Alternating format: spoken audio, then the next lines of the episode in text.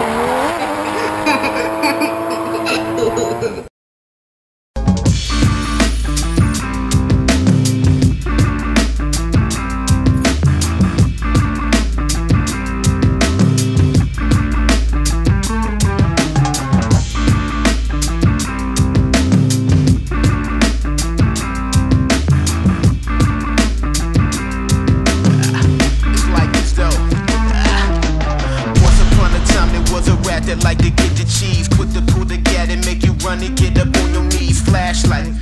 what's going on there, YouTube? It's going to be Donnie coming to you from Misawa, Japan. Pinku Style. It's going to be podcast number, episode number uh, 53. Got my guy right here, Mitto, or Mitto Steele, or many other different names you probably have. You've been in around so long, man. We'll get into what came up with Mitto. Uh, before we get into it, my analytics say that, you know, guys tend to watch it for 10 minutes, man. So for the first thing I want to do is just go out and promote your Instagram, Facebook, Twitter, and all those things like that. Oh, uh, okay. Well, you can find me on Instagram. It's uh, heathen underscore defiance, um, which made a lot of sense at the time. And then uh, my Yeah. YouTube channel is um, Drift Crash. So, I mean, like, everybody's searching for Drift Crashes, so it made sense. Yeah. Um, yeah, that's that's pretty much it. Like, you know, I'm I'm not uh, I'm not there on Patreon or any of that stuff. Like, uh, Yeah, yeah. I'm just I'm just out to share the drift love, man. So it's it's real simple. Yeah. So just getting like right to it, man. Like like Mitto, how did that come about, man? Oh wow. Uh, okay, so because my name is Matt Matthew, Mhm. um, Mhm. like back in the day, like this is this is really early on. This is a long time ago, but you know we all used to have like internet names. So Yeah. my name was Mito Mato, and obviously that's a derivative of. Do you remember Mito Nato Racing? Yeah, yeah. So that's all it is. It's just a derivative of that. And then people just Okay. dropped the Mato part and just started calling me Mitto, and then that stuck. So Mitto. It's it's literally Yeah. that. It's just a nerd name. There's, I was Yeah, just everybody, everybody, everybody that has a name like that, I just, I always want to know like the the origins because like like you, most of them originate from like you know being on AOL back in those Yeah, days, and yeah. that was your screen name and stuff like that, man. But again, man, like you, you're you're one of the guys, um, one of the many guys that I've met. We met. I don't know who added who, but we've just been buddies on Facebook for a while.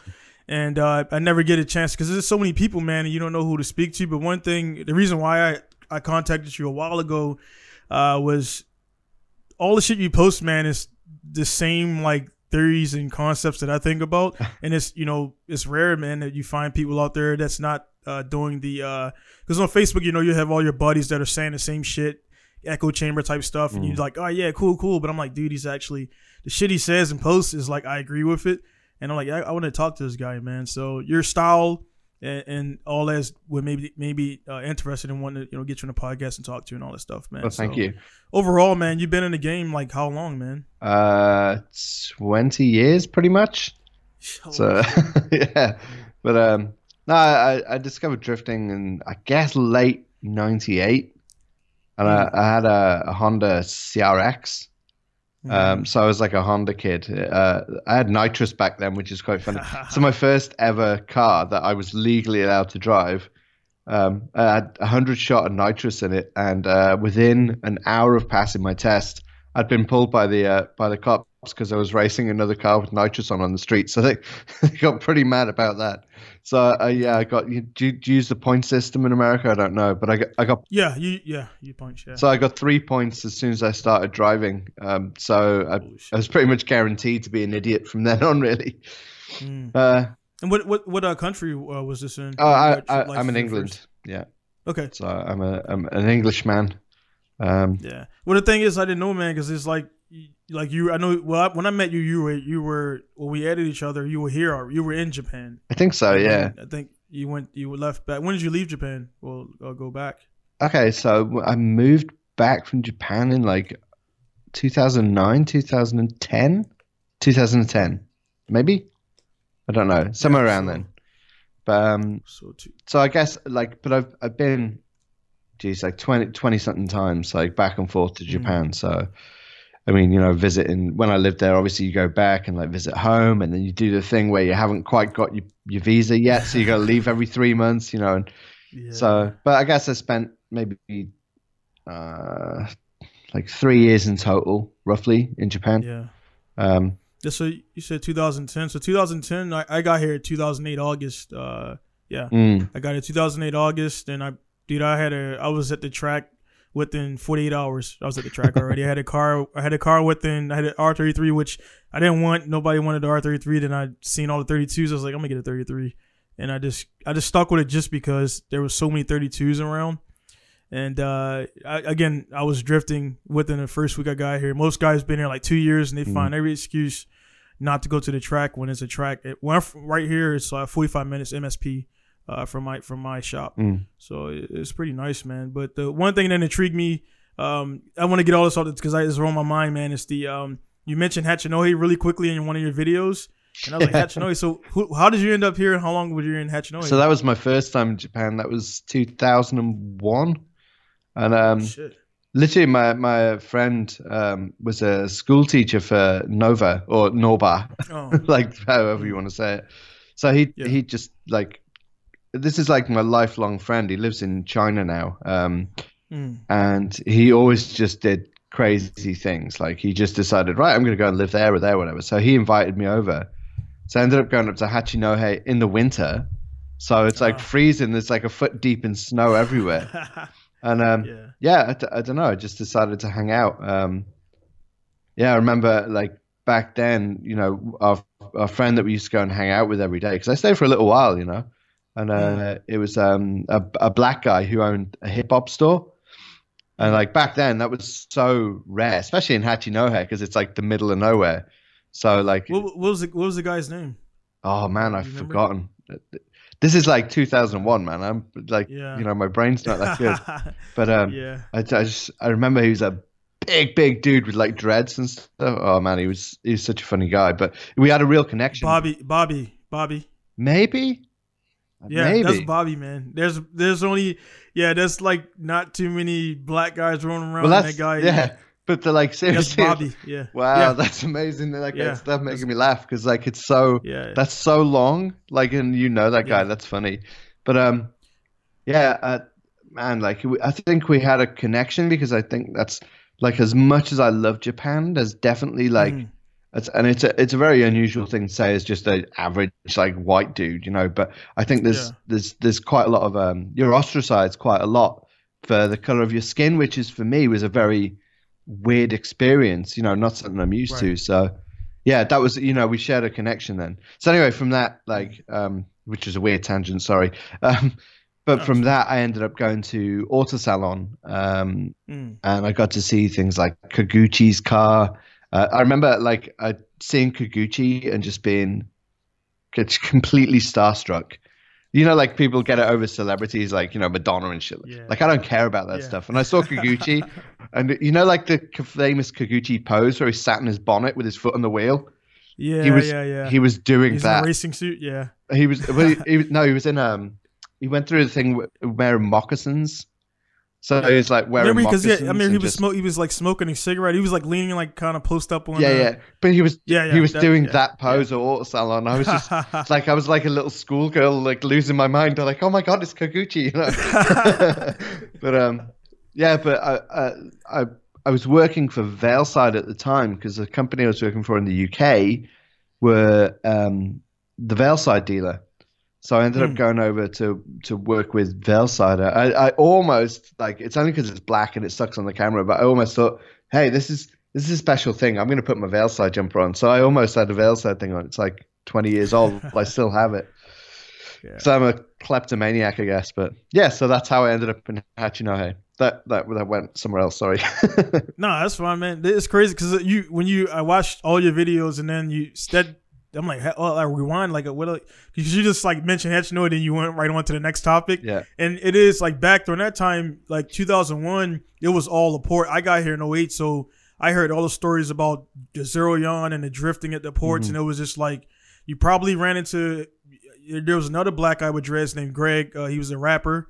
Oh yeah, yeah. And, I, um, I don't know him, but I know then- of him. Yeah. Yeah, and then another guy here named another bigger black guy, no dreads, and his his name is uh, Antoine, and they were like the top two black guys, and then I got here Yeah. and joined the black. eh, You know, it doesn't matter. The color don't matter, but it just happened to be black guys drifting, Mm. which stands out in Japan, where it's you know Japanese guys drifting, Yeah. and uh, it, uh. I initially wanted to go to Yokota Air Base when I came here, and Yeah. I'm glad I didn't go there because that area, man, there's so much traffic, in here is space. Yeah, and uh, it does it does suck. It does suck. It sucks between late August and April. That's winter.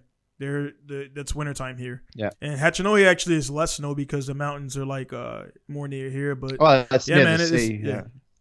Sorry, yeah, yeah, I'm, I'm right by. Yeah, I'm right by it, man. So, so Hachinohe, then you, like you left you went to that, that area and everything, and then like you you left like for your experience, like you, you mentioned a good point, man. Because I always ask guys this, like, what was your your non-biased opinion of Japan, like how they treat uh, foreigners in all aspects, from drifting to just going out to eat and everything.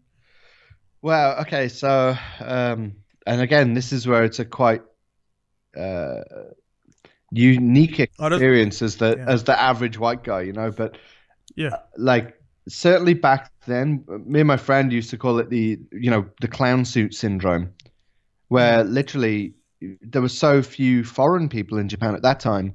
It was like you were walking down the street with a clown suit. You know, everyone would like drop a glance at you, like, and you get Yeah. the, you get the thing where someone's like their face is directly at you, and then when you catch them, their eyes go somewhere else, but yeah, the face Yep, stays yep, there. yep. you know? So- yeah, so we used to call it clown suit and um yeah i don't know like it's it's very mixed because i think japanese people on the whole are really lovely people they're really good people and uh you know they they're they're fun and entertaining and they they want to involve you um but then it gets to a limit and then you're the foreign guy you know and it takes a long long Yeah. time to break through that barrier um where you're you're accepted as part of the furniture, you know, as an English expression. You know, it's like, oh, Okay. that guy's really staying here, like he really belongs here. You know, like right. he's not just you know coming in to watch some anime and take some comic Yeah. books home. You know, like there's, it's. I think it takes a long time to break through that barrier because I know, like yourself, you know, I know uh, another few guys that have been there for a huge number of years and it, it takes them a long time to kind of break through that barrier especially like i think for me i always like i didn't, i never quite broke through that because my japanese was never quite good enough to to be completely fluently conversational um Mm. But so like i can get what you know i know all the drift words and how to talk about suspension and stuff like that. Like that's not a problem. Um but yeah i don't know. I guess that's it really. There's like there's just like a little gentle pressing um it's it's not a racism. I wouldn't i wouldn't call it that but it i definitely call it just it's just kind of like someone's got a hand out and every time you get so far Mhm. they just go mm, that's enough you know Yeah, like Yeah, it, yeah. it feels a bit like that but at the same time i've Yeah. got some incredibly good japanese friends Yeah, and that's the same, same. Like every every time I ask guys, is the same.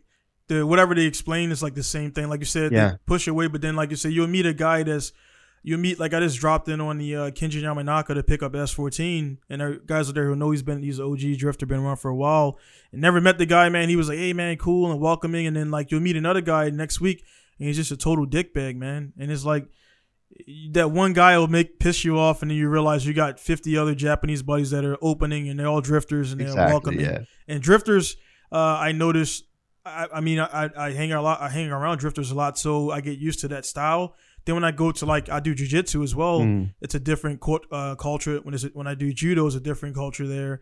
I go snowboard, it's a different culture. So there's clicks everywhere within clicks, and uh, it, and I, I'm glad you said that because it doesn't really matter your skin color here. If you're not Japanese, like I said, you're joking like Bloodsport. If you're not Tanaka, you're not Tanaka. If you're Yeah, not yeah, yeah, Japanese, yeah. it doesn't really matter. You're Gaijin, and it doesn't matter how long you've been here, um, how well you speak. If you do one thing wrong, man, they'll they'll remind you and they'll place you back Uh, like in that. Oh, in, he's a shit in business in business for sure Yeah. like you cannot make mistakes and if you say you're going to do something you better damn sure do it or Yeah, you won't get that job again you know um, yeah, but i will say that drifters um, from all the people i met in japan drifters are very unique like Yeah. they're not they're not regular it's the same like yeah. I, it'd be more it'd be Yep. easier for me to get on with like bosozoku than it would Mm. for um you know talking to a businessman in a bar that just really wants free english lessons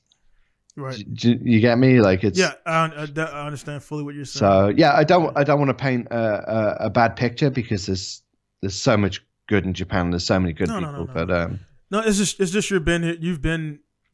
I don't- I I really relate to guys like yourself who've been here for the long haul versus the guys. There's a lot of guys I know. You know these guys who come. They come so often, like Australia guys, New Zealand guys, that they feel like they know everything. But I'm like, dude, you're staying for two weeks at a time, and then you go back. Nah, you just come yeah. here twice a year, and then they feel like they're professional foreigners, professional guys. And it's like, nah, dude, you gotta live here. Go through it, work somewhere, and then really see how it feels. the frustration of your own. the frustration of not being able to get anything done or things that um, Yeah. when you're at home like if i need you know i remember i needed a, a diff or something like a differential Mm.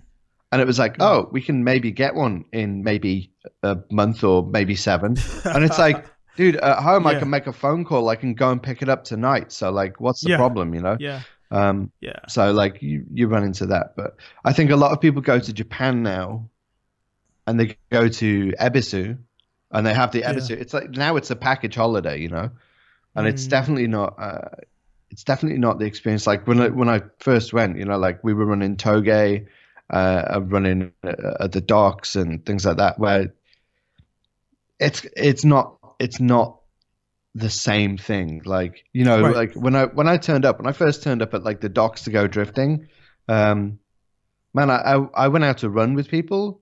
They saw a white face behind the wheel. They stopped driving. yep. Like no, Hazards. you ain't you ain't driving with us. yeah, Like, and I was I was Yeah. decent. You know, I wasn't a terrible Yeah, drifter, yeah. or at least I thought it was decent. Um, yeah, but yeah, they they wouldn't even drift with me. They like it took me, I think, maybe three six months before people had even talked to me. It's like, oh, you're, oh, you're not just here once with a car you're trying to export tomorrow. You know, Yeah. like it's like, oh, you you actually like come because I was going like two or three times a week as well. That was my entire purpose of being there. So everything I did was facilitating that. But um, yeah, I don't know that that package experience. I think it um, I think it gives people uh, a good impression of Japan, but it's a, a, an impression of, one window. You know, it's just that little frame Yeah. of you know, kind of right. I've been to Ebisu and, uh, and Kumakubo and, and Tanaka and whatever were nice to me. I'm I'm in, and it's like, mm, Mhm. yeah, no, it doesn't work like that. You gotta you gotta put in time for people to even like consider you um, in any kind of way, like um, you know, part of that scene, let alone actually accepting you and being involved. yeah, And then when you actually want to run with them, like that takes long, long time. yeah, yeah, yeah. That that that is a uh, it, it's a good it's a gratifying feeling. Um, because I you know I had one situation where I went to uh, Maze Circuit. Uh, this particular trip cost about four grand from here down and there. I actually broke in practice. Mm. So I went from Misawa to Ebisu, did some uh, settings there, got with Agent K and did some uh, mapping because my uh, Power FC was broken, Mm. and um, went down to Maze. So all so we get to Maze in uh, practice, the input shaft uh, sleeve bearing like snapped off. So I pretty much I had to put it in gear, shift, and I just like jammed it in third. And then I was like, I'm not gonna, you know, I'm, I had to drive back home. So I took it. I took the transmission apart of the track. Uh, Kawabata was there, and he was like, uh, Morty. And I said, hi. He said, Chewbacca. so I was like, uh, uh, and then so like we never really had a conversation. Then I it- when I get back to Misawa, Kawabata had contacted Kohashi, uh, with my track owner, which Masanori drops to Team Orange. Uh, he was like, uh, you you know this guy Gene Jackson, and he was like, yeah. And then like Kohashi sent me a message like, good job for like being strong or whatever. Mm. Because even though I didn't, I didn't even drive. The fact that I drove all the way down there, loaded up, and then drove all the way back with no clutch, uh, it was respect. And then like Suenaga was like helping me take shit out of the car. Yeah. And uh, these guys looking at me like, who the fuck is this guy? The Suenaga is jumping in my car, taking out tires and putting stuff in. Mm. And when we walk up, Suenaga, the whole the whole paddock is like bowing to the dude, and I'm just like, what, what's up, man? Like, Yeah. you know, to us, you know, me, me and you is like, you know, we respect them as what they for what they do, but we treat them like men. But Japanese, they see them like on a different level. Mm. And um, and it, it happened a few times, man, where you know I go to the track and I just get these looks, and then Cosmo will come up to me and like, "Hey, Jackson," and then they be like, "How the fuck is Cosmo greeting this dude?" And it's it's just because, man, I like you said, the FaceTime, put it in the time. um, not even winning, but just like showing up and driving, and then knowing that I come all the way from eight hours away with no trailer, Yeah. and just like scale alone, and like you know, hopefully I don't fucking wreck because I'm fucked. You know what I mean? So what was so like, and then all right, so you got you're in Hachinohe, and like what where so where did you spend the bulk of your time? Uh, mostly like uh, what what um what prefecture? Nagoya. So literally Nagoya. in, in Aichi, yeah. So um, okay, uh, uh, uh, you that's right that's right where all the all the all the chop shops are there, man. yeah, pretty much. Like, the, yeah, but uh, they're legal guys. They're legal chop shops. Legal chop yeah, shops. but uh, Yeah. my like you know again uh, I had a friend who was living in Nagoya, so it was purely by chance. Um, in hindsight, I think I would have got gotten better uh, i- if I'd lived in Osaka. Like if I'd been Mm. gone there and, and lived there, I think I wouldn't have left Japan. Um, you know, like eventually I ended up uh, having some kind of like, so I, I like damaged my neck from drifting so much, and I didn't realize this at the time. So like, like if people think they drift a lot, like you, you don't drift a lot until you live in Japan because it's it's open access. So we were drifting like Yeah. you know as much as possible, and that's like two three nights a week, and you're not doing like Mhm. nice big glidey American drifting. You're doing violent snapping, bouncing off snapping. Yeah, you know, yeah, yeah, like it's gnarly. So I ended up like from all of this motion, like I ended up these. Uh, I don't know what the hell the name of the muscles in, like your your shoulder muscle or whatever. Yeah. So anyway, they like what was happening is they they were getting um like all the muscles that operated my arms in this motion were getting really really strong. So all the other muscles were getting weak, and this is like legit, right? So what was happening is my my muscles here were like clamping up, and then my Uh, like my shoulders are like doing this, you know, and like all I was basically Mm. like just folding myself up from training just one group of muscles all the time. Um, and anyway, what it was doing was giving me like shooting chest pains and then um, shooting pains down my arms and making my fingertips go um, like pins and needles go numb and stuff. mm. So uh, at the time, I just completely convinced myself, you're having a heart attack, you're going to die. And uh, obviously, you're on the other side of the world. And I like started going a bit bonkers. And then I got to a point where like I, I was ready to jump off a roof. You know, like I was like, and that happens to a lot of foreigners out there. You know, there's there's quite a lot of things you know uh, that uh, feel stressful. Um, and you can end up at points where you're like, you know, you go, you know, the love hate cycle with Japan where Right, like you know you right. get three months i love this place three months i want to kill everybody you know so um so yeah it was one of those moments and um i was i, I was like i went to the doctor and i'm like dude i'm getting these pains like all this stuff's happening um you know i didn't know it was my muscles at the time Mm. and um yeah so i told him all these things and he's just like nothing is wrong with you and i'm like you're an idiot like you don't know anything you know like i, I couldn't believe him anyway i came back to england and um you know, by this point my, my head was just gone, you know. So um, Mm. I ended up just like going to a physio and like dealing with all this muscular stuff.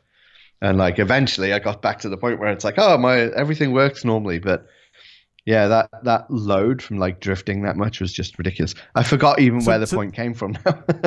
yeah. Did, did- no, that's a, did they act, did they ask you like why? Did they ask you like what symptoms could have? Well, what situations could have prompted that, or they just? yeah, They told him literally it was the, drifting, the, the physio said that is is drift uh, not drifting but driving. He Right, said that's from right. an excessive amount of driving. So Right. you know but yeah i was out like two three times a week like hammering it not not for like Hell yeah. you know an hour like you you we'd go out and we'd probably get to the docks for like 10 11 and we'd be going home at like 4 5 and then I, I, Yeah. I worked at like an english school but um do, do- are you aware of the um the the schools that are basically uh they're only there to launder money for like the yakuza Yeah. Yep. Yep. I worked in one of those, and I didn't really realize at the time. And then afterwards, like when it was happening, it was like, so I've got like 30 students on the books, but only like two ever turn up, and and the rest of the Yeah. time I'm just sitting around, and they paid me a lot of money for doing it. yeah. Um, so I was getting probably like two thousand dollars a month, but I was Hmm. working. Damn, like, like maybe two days a week or something. Like just just it's nothing. not like it's not you- you're not gonna complain about it. Like cool. I think I, it, I think in a week I was doing like four hours of work. Like that's it. Holy shit. And like when I first kind of like all my lesson plans, like oh yeah, this is awesome. I know what I'm doing. I've done my, my TEFL course, and you know, all that. And then it's like, oh, I'm just having a conversation in English and then uh and then getting paid. that, Yeah. that so that weird. so initially like, when you when you came here initially it was for the like the teaching of English and stuff like that. No, is it- hell no. Did you pick you picked it? Okay. Always drifting, always. yeah. So I mean, because that, that's one. No, go ahead. Go ahead. well, I was going to say even before that, like I was a skateboarder growing up. Um, Mm. so you know, a couple of my friends ended up being professionals in America and things like that. But Mm. you know, I was really into that, and I wasn't interested in cars. And as soon as I got to cars, like it was within six months, I'm like, right, that's it. I'm I'm drifting. That's the rest of my life done. So, Mm. and here we are, 20 years later. Yeah, it kind of happens that quick, man. Your life, uh, you know, it, it's and then it's one of the things where you, like you mentioned, being 20 years is is crazy that it feels like I just started like last week. Same thing. I came from Honda. Mm. I I I came, I was in a game when like the CRX, you know, the EF, EGs, B18, ZC, GSR swaps were big. And I got right when I found drifting is when the K series swap became popular. And at that point, I seen um I seen my first video was Koguchi in the black 180 with the big 18 inch wheels on it and shooting fireballs. That was the first video I ever seen. Yeah. And then I, I like I seen it. It was like E bomb or something like that. There was no YouTube, none of that stuff. And um, a buddy of mine, when I seen it, then I was like, all right, that's cool. And then I, I returned back to doing drag stuff because I drag race first. And uh, a buddy, when I got to college in 2003, uh, a Korean uh, roommate, he was like, uh, "Oh, you, I see your, you know, you got the drift, whatever, on your picture, or whatever." He's like, "You ever see Initial D?" I was like, "What the fuck is that?"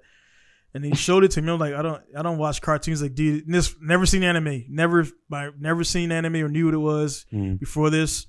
He uh, gave it to me. I watched the first two seasons in the first night, and uh, I binge watched Yeah. them. Like, dude, I was fucking hooked, and I was like, and that so that fucking thing, man, with Gran Turismo, like, got me into uh, to really get into it because I got into cars in '99, Mm. but I didn't really know anybody. I didn't come from a family.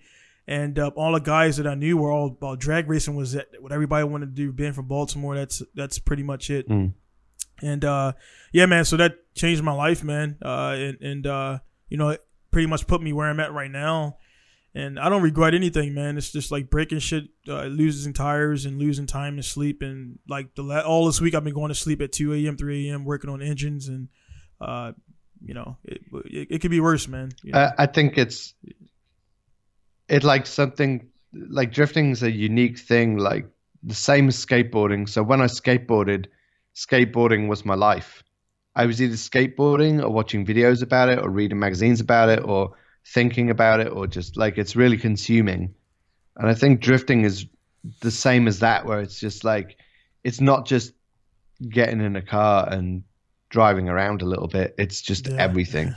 I mean, uh, you're like all this junk behind me. Well, it's not junk, it's gold, you know. But Yeah. like Yeah, all the stuff behind me, like you know, I'm above my garage, so like below me is just years of obsession with this stupid thing that we do. Like, and I, I don't know why I found it so addicting, but it just gave me a purpose and gave me something that's like because when I started drifting, I'd sucked at it. I sucked so bad.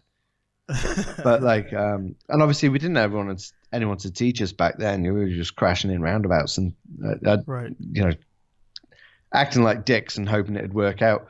But um like it just because I was bad at it because it was hard because it was like you know something that was challenging and like I've always been someone who can like kind of do things quite easily so if Mhm. you if you give me something to do like I'll work it out quite quickly.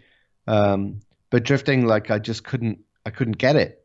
And it pissed me off. And I'm like I want to do this. Like more than anything I want to do this. And I think because I, I say quite often like somebody who's naturally talented at something I think they get to a certain point and then they can't progress with it because they Mm. their talent takes them there and there's no system of learning in place.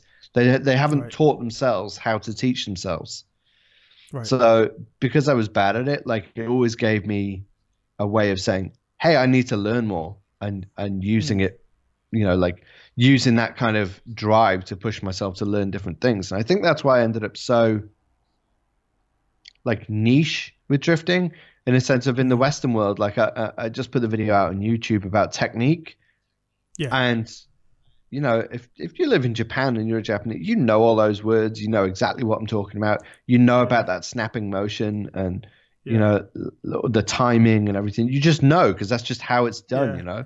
So, but here, you know, in the rest of the world, the amount of guys that have said to me since I put that out, and I, I won't point the finger at anyone because like it's not useful, you know.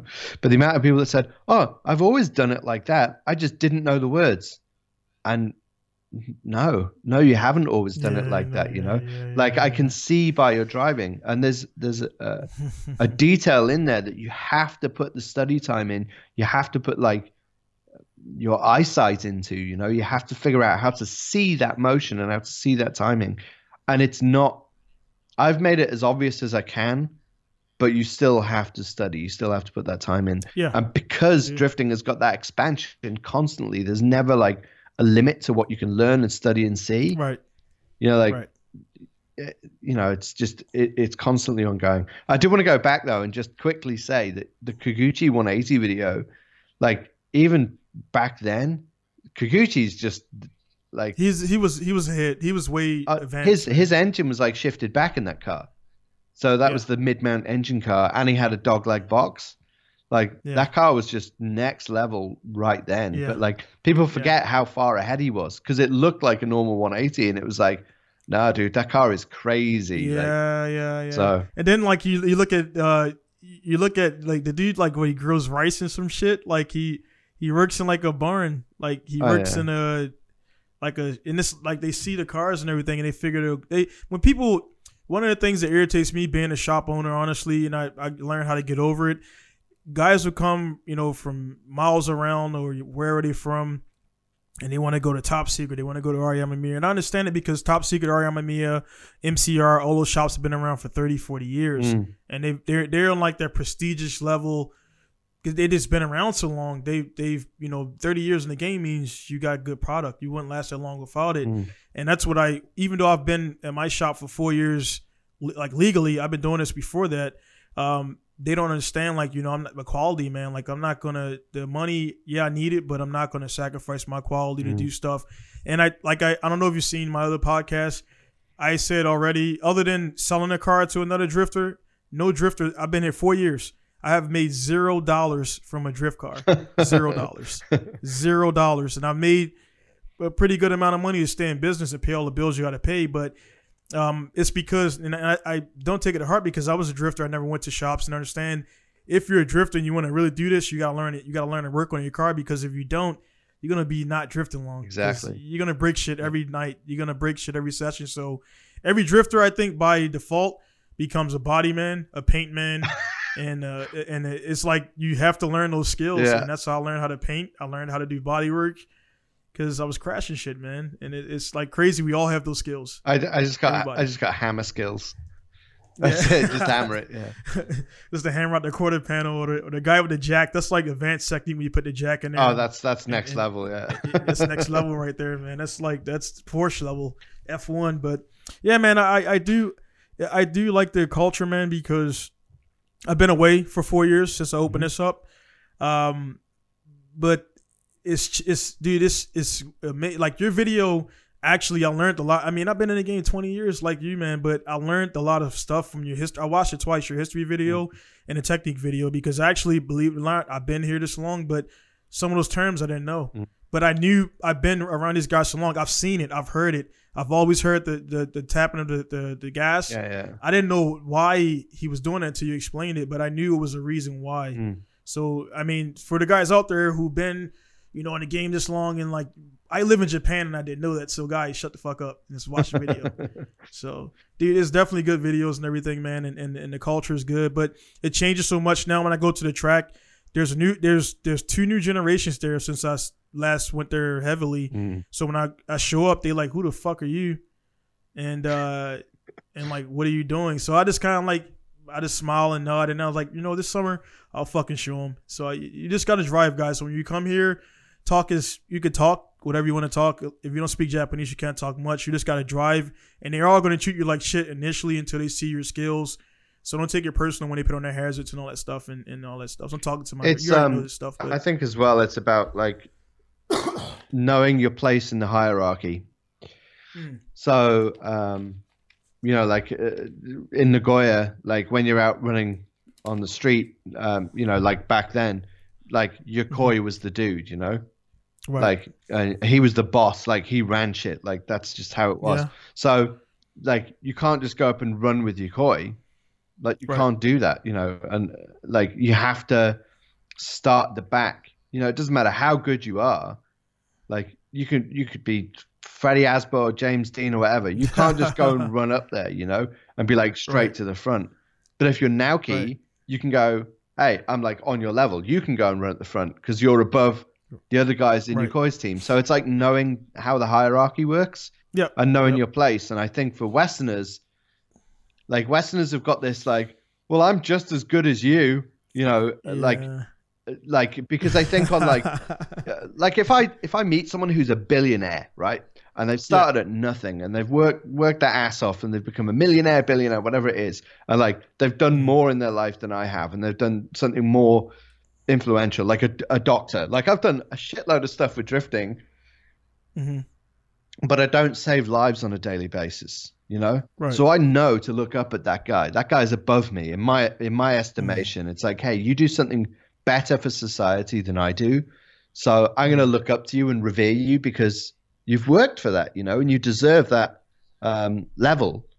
But I think we, you know, as Western people, like, um, I, I don't really think that way, and, and imagine you don't think that way either because Mm. you live in Japan and we've had that shared experience. But Right. certainly like you know we have we have a thing here where if someone lives like uh, you guys call it welfare so if someone's on welfare you know here it's the dole or whatever so if someone's at that level they will put themselves in the same place as like a member of the royal family or you know uh, the director of amazon or whatever like Hmm.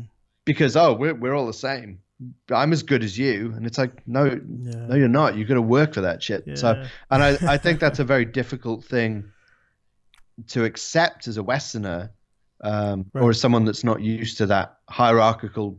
Is that a word? Hierarchy. Right. yeah, hier- hierarchical hier- whatever. structure. We get, we get it. Yeah, So, like, if you can be accepting of that, and you just go, "Hey, that guy's a shitload better at driving than I am," if you can accept that, then you're going to learn the most in the shortest amount of time because you just go, "That's the guy I need to look to."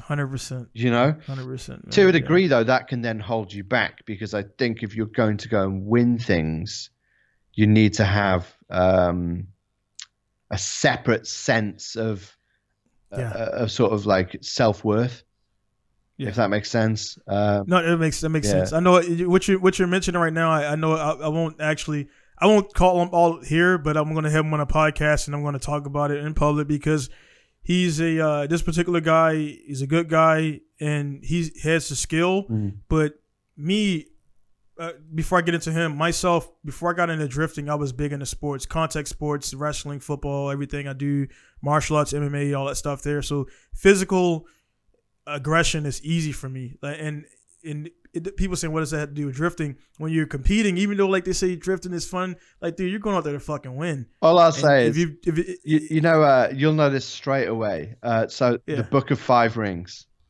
yeah, yeah that's it you just got to adapt that mentality and then Yeah. separate normal normal life and normal fun like if you're Right. if you're going to win and like the reason i, I like musashi is because uh, Miyamoto. yeah yeah so the book of five rings particularly is because you know like he he was so successful because people had a preconception and he knew how to manage that and that's exactly what you get from like jiu-jitsu from fighting sports is you have that mentality of sure i respect you but i'm here to kick your ass yeah.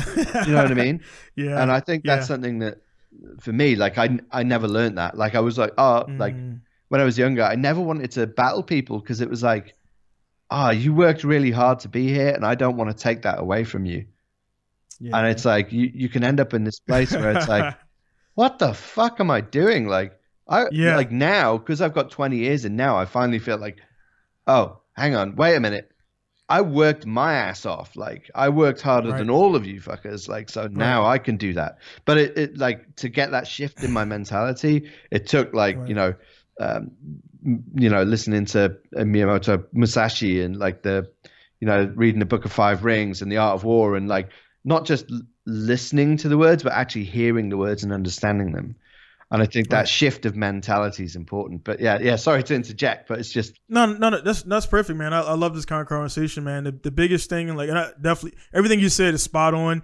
Uh, the one thing that, like, cause I, the one thing that uh, really stands out what you just said was the, um, you know, you're good yourself, but then like that moment when you like that dude's actually fucking, he's he got more seat time, and that's what I tell guys. It doesn't fucking like my my track guy Masanori Kohashi. I'm not sure if you know him, but again, he's the he's a 24, 25 year old. He's won like yeah, yeah, yeah. five or six. It's like he's twenty, maybe just turned twenty six. When I was thirty three, he was like whatever, and he was fucking already winning D- rounds in D one Mm, GP. yeah. and and you know winning uh, D one Street Legal man. And He's it's a like good driver. ask- yeah. Yeah, and I'm asking, and the thing, I'm like, he lives at the track, and dude's like, man, you, I'm like, dude, the- a American guy came up to me and asked me, why are you asking him for your, uh, like, he's spotting, and I'm like, he was like, all right, go out further, float, you know, uh, extend out and everything, go Mm. out to the judging stand, and I, I came back around, did it the next one, he's like, all right, good, you know, skill up, and I got satisfaction from that dude telling me, uh, skill up, skill up, because Yeah. he notices I got better. He's already a D1 GP driver, and now when I go to the track now, I'm in a I'm in that category now where they know I'm good. They know I'm good. They they'll put me in the events and stuff like that. They don't got to ask a question. They know what Yeah, level yeah, I'm yeah. at. And the speed difference between me and other Americans is astronomically different. So now when I go to the track, uh, they those guys like, oh, you quit or whatever. I'm like, all right, cool, dude. I'm running a shop. Don't have time. But now when I go to the track, I I shake some hands. I nod. Then I get on the track, and then when I come back, the new American's like, dude, I didn't know you could drive that good. I'm like, dude, it's just seat time. Mhm. That's the only separation between me and you. And um, just acknowledging that, you, yeah, you can fucking do a figure eight like Na- Naoki, but he can do a lot more. And when you acknowledge that, yeah, they're just better than you, just you'll notice that and you get better. And I noticed Yeah. my game got better when I acknowledged that, hey, he is better than me because seat time and natural skill or whatever. But that's that's another subject, like with with Naoki in particular, because like I, I I often do comparables between like you know James Dean and Naoki and or whoever you know East and West or whatever, Right. but particularly those two guys because they're both incredibly good drivers. But Right. um, James has a particular window that he works in, uh, and Naoki has a, a particular window that he works in, but the level of detail in each is completely different. Right. And Western driving is very much about efficiency. So, Mhm. like, hey, you know, I'm gonna, you know, because obviously the whole welder diff thing and all that. You can you can go and watch my YouTube if you need to understand that. yeah. But yeah, yeah, I'll, I'll link I'll link it, guys, so you guys don't. Yeah, I'll link it. but so effectively, like, if you're just on the throttle and you're working the left foot brake, you know, and Mhm. driving off the steering, it's a completely different thing to how Naoki's, dri- Naoki's driving and working off the rear wheels and locking and unlocking the diff and like Mhm. a lot of Japanese driving is nothing to do with making the driving better. It's to do with Mhm. showing off how much extra you can do on top of Yeah. the driving, just to be like, hey, because everyone's good, yeah, everyone can drive around Right. like you know Right, right. a, a- a high level, but then if you can drive at a high level and then do some extra shit that no one else is doing, then it's like. Hey, look! I'm. This is me showing you that my level is like just that bit more than you guys. You know, like and Yeah. that that's something that like only exists in Japan, and I love that. And like being Mhm. able to see it as well and understand it and understand what they're doing is then something else on top again because it's so subtle. You know, some of these things are just tiny little sounds, and only Small like stuff. that Japanese like meticulous nature just hmm you know makes people notice that. You know, it makes them go, oh well, he did this tiny little detail then, and the rest of the world goes, what are you talking about? Like Yeah. nothing different. They don't see it. Yeah. They, they don't see it. They don't see Exactly, it, yeah. man. It, it, it's uh it's small stuff like uh, my my track, my logo track MSP. I wish that came. You were here 2001. Uh, MSP started. I got here in 08. It started 2007. So Mm. all the street guys, all migrated from the mountains. And they're- all guys they came off to their MSP, and they were these guys. They were teams. Uh, Greg told me the whole story about it. It was like this team and it was this team, and um, they all came to the track and everybody was like in their little teams and they didn't really talk to each other. And then like all of them were, I mean, good drivers, they're all were fucking off the track because the Toge and a lot of guys might don't understand. You, I know you know this, but Toge and circuit driving, two different people, two different. When they normally some guys can do both, But normally toge guys stay toge because they don't want to pay the track fees and they don't, they, they want to go out there and do whatever they want to do. And then it's a different. uh I know you had the feeling where you're just like you got that you got because you're like doing something illegal, so you get the extra buzz from drifting on top of that. And then you go to the track, and it's just like, all right, well, I'm safe. You'll do more than you'll do on the street. Mm. And um, I've, I've I wrecked the car. I wrecked my D1 uh D1. It was D1 divisionals. It was like a D1 street legal build. Wrecked my car. Uh, I spent about sixty grand building the car, and I put it in a fucking ditch, ten feet down the thing. Luckily, I was drifting with Yakuza. Yeah. They got it out, but if it wasn't for that guy and his dad, um, I would be fucked. And I ended up not having insurance that night, so the Mm. car I had to pay the dude thousand dollars, which I didn't have, and I did. It was a bad. It was it fucked me for two years, man. Wow, that's So that was I I, re, I retired from Toge. That was the last time I ever went to the Toge ever. It's just to- Toge does it's it doesn't play, man. It's unforgivable. Like uh, I think this is I had um one of the Irish like a you know quite a high level Irish driver that got really upset with me Hmm. because he couldn't he couldn't accept and he couldn't really comprehend that people Hmm. genuinely risk their lives on the Toge. Yeah. Like he just he was like nobody is that stupid. Nobody is that. That's ridiculous. Yeah. Dude, I did that. Yeah. Like that was my regular. Like once we didn't do it every night. Like Toge is hardcore. Like you don't mess around on Toge. You're on your A game or you're off. You know, right. and off is bad. So right. you know, like man, we'd we'd go to Toge and just like crazy things would happen. But if you're there, like you know, it's a very Japanese mentality where if you're not good mm. enough to be at the Toge, you have no business being at Toge. If you Right. fall off, that's on you. So Right. It just I don't know if you can hear it. Just started raining real hard. So if you get rain noises, No. I apologize. Not so good. I can I can do the sound, this, the post production and everything. But yeah, it's, it's definitely a, a, a big thing between that and the uh, the toge. Um, and then like I said, the- being on the track drifting, different cultures. I, I again when I, I I didn't go to the toge right away. I went to toge about three years after I got here because I had the track. So I was I was interested in you know learning the track etiquette, and then I was like, all right, well if I learn the track etiquette and the speed, I took to the toge. Then I was told to slow the fuck down because I was going out there and I was doing by that time third gear. Mm. So I was coming down and it, it sound cool and everything. They was like, ah, Dame, because I was my first night there. And it was like, we know you fucking drift on the track good, but this is not the track. Yeah. And sure enough, sure enough, man, two more volleys that came down, third gear, fucking down the hill, 600 horsepower, and I couldn't see where the fuck I was going.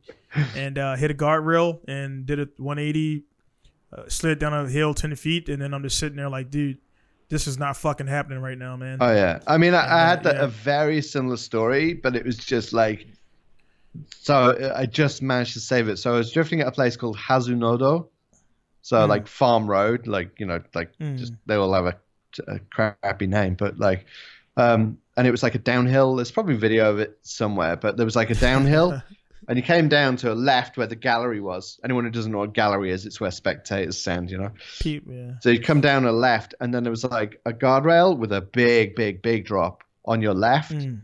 um, and then on the right was like a storm drain.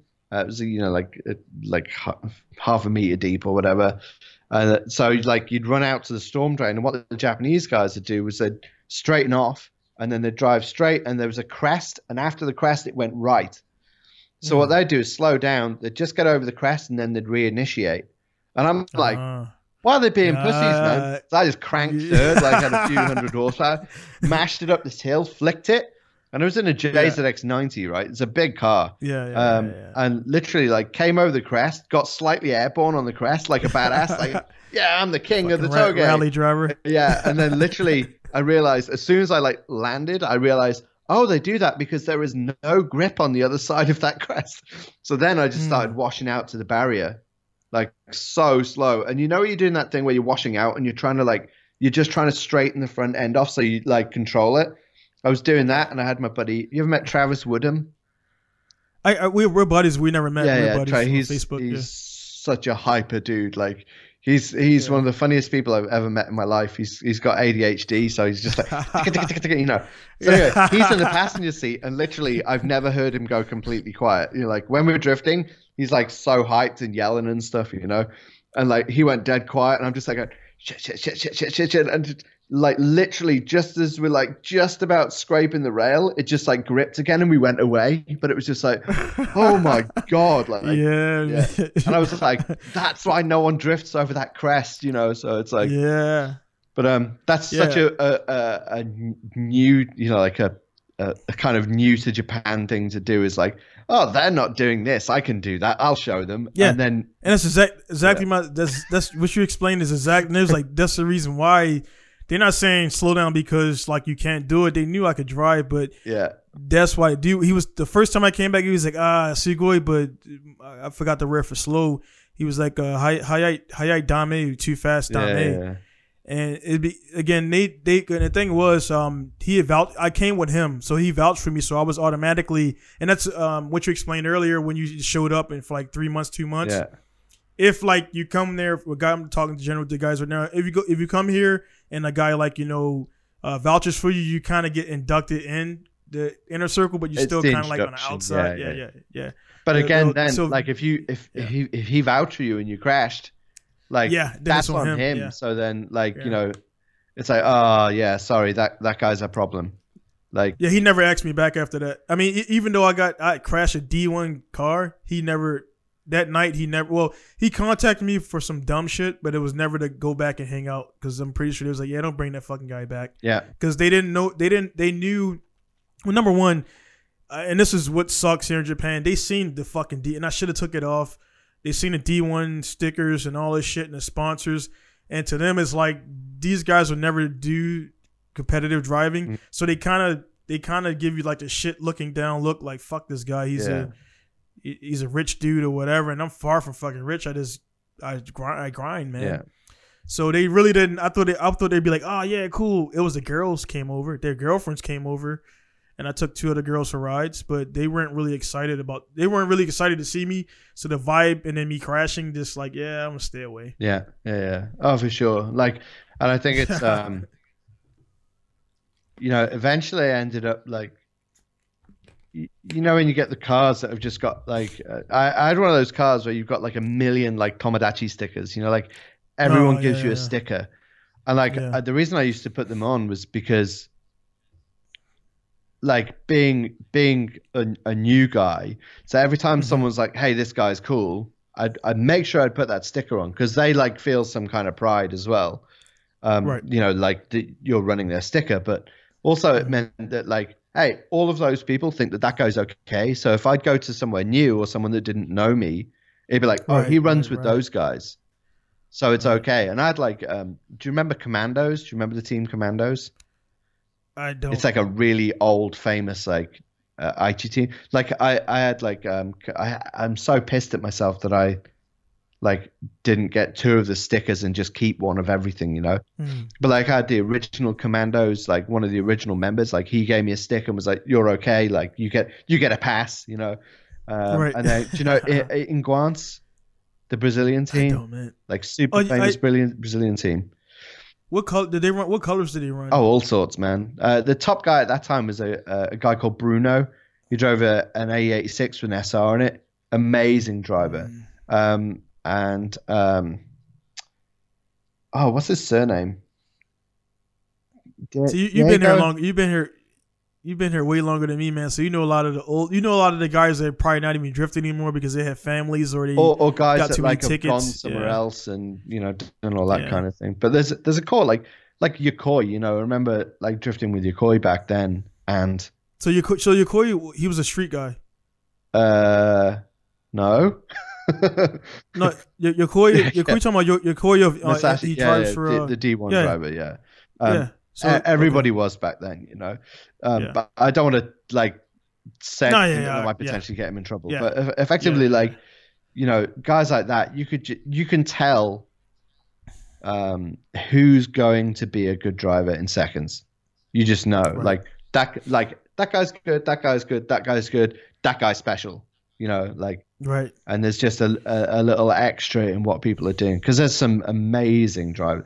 Like this is the thing that gets me is like, however good you think like a D1 driver is or Saito Daigo or blah blah blah blah. Mm. There's some old boy or some some dude that just rocks up to the track in a car that looks like total ass, and, and kills. and just wrecks them. Like doesn't yeah, doesn't you know beat them a little, just destroys those guys. You know yeah. doesn't because it's a different Yeah. it's a different kind of uh it's a different I, it took me uh a while to it's i talked to stewie uh stewie brian about this and we talked because i was i was irritated about um a particular situation i wrecked my uh, kind of i'm gonna touch the story one more time i'll leave, leave out i wrecked that car that night because actually a day before that i was at uh, msp Mhm.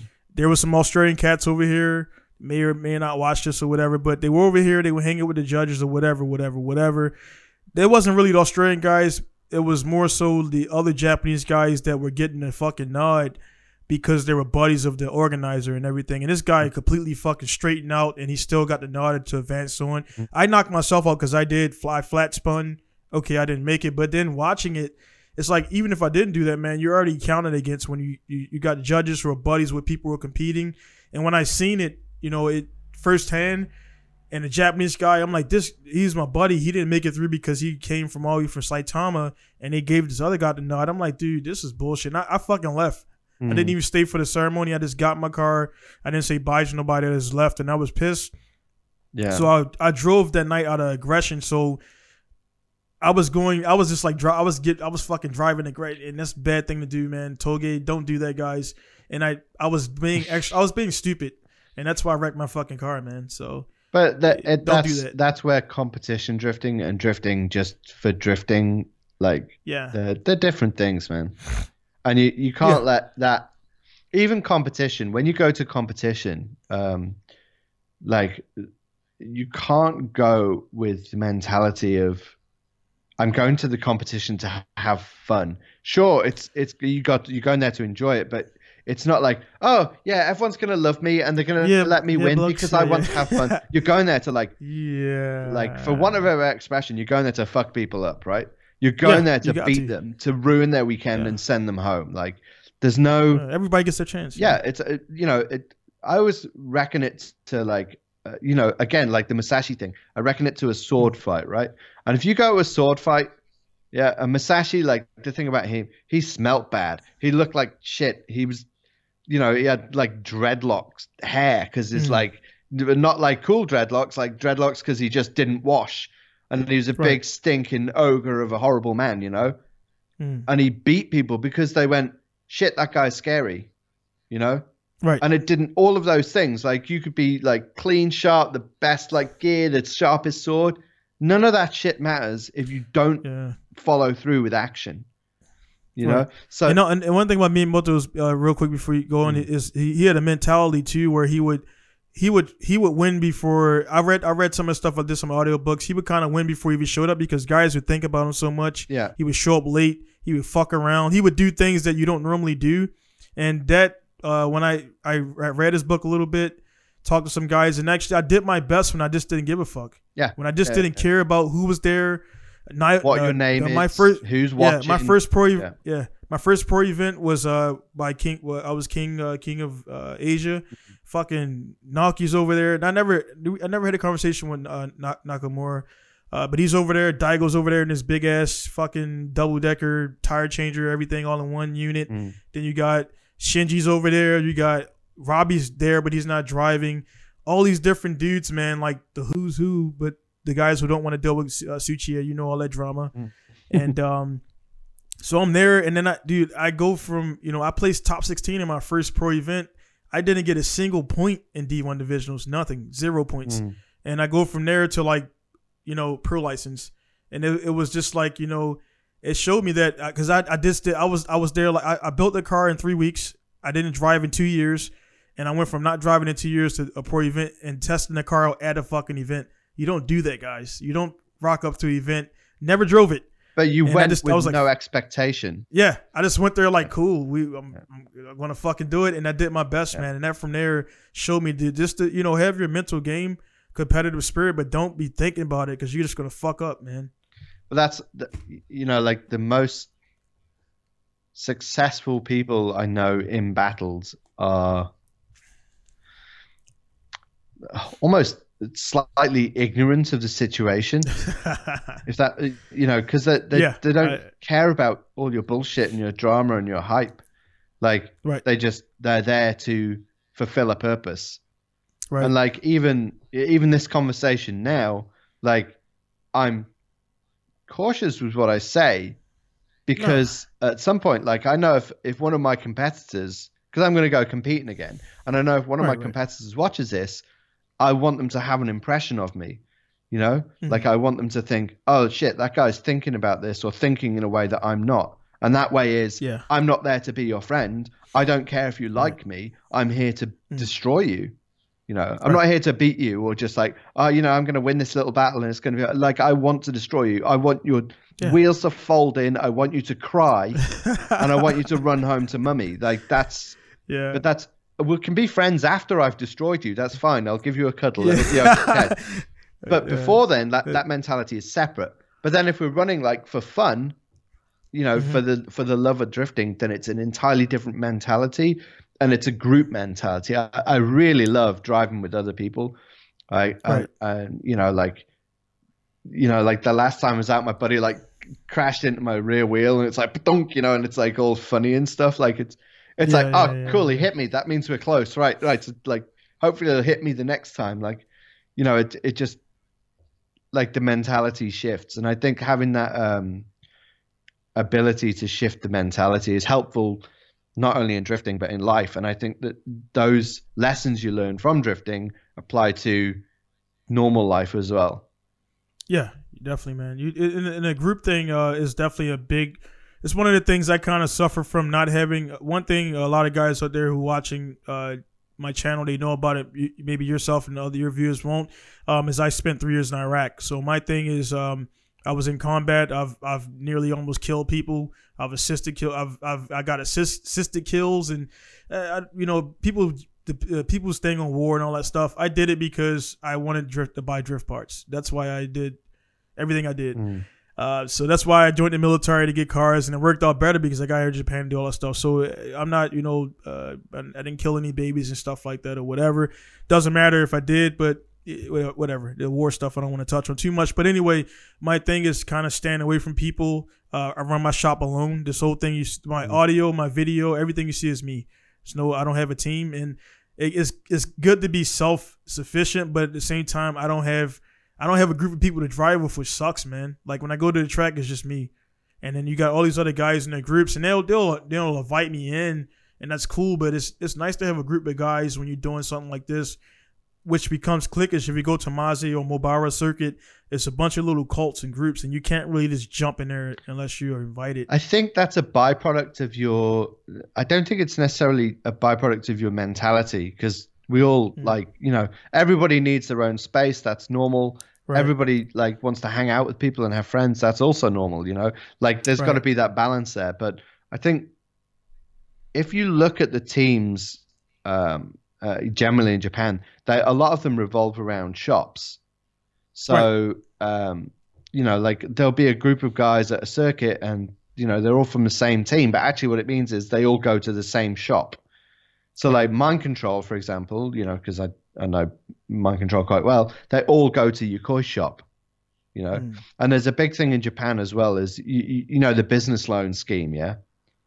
Yeah. So where like yeah. you get a business loan, it's a so like for anyone who doesn't know really, it's you can get a business loan. So what happens um, is it's like you get a team of drifters and they go right, we're going to open a shop. We want to have cool cars. So one of those guys will get a loan from the government, which is like I don't know, it used to be like a hundred grand or something. It was a lot of money. very very easy to do. Yeah. So you go and get a massive stack of money. You go and open a shop, and then you go, "Oh, sorry, I, I messed the business up. We're going to close." But you've already got all the cool cars and everything. And then the next Yep. guy will then open another shop when you've got the cool cars, and then you'll run that. And then if you need more money, then you that guy closes, and you the next guy. So you end up with a group of people that all, as a as a unit, work together to do that.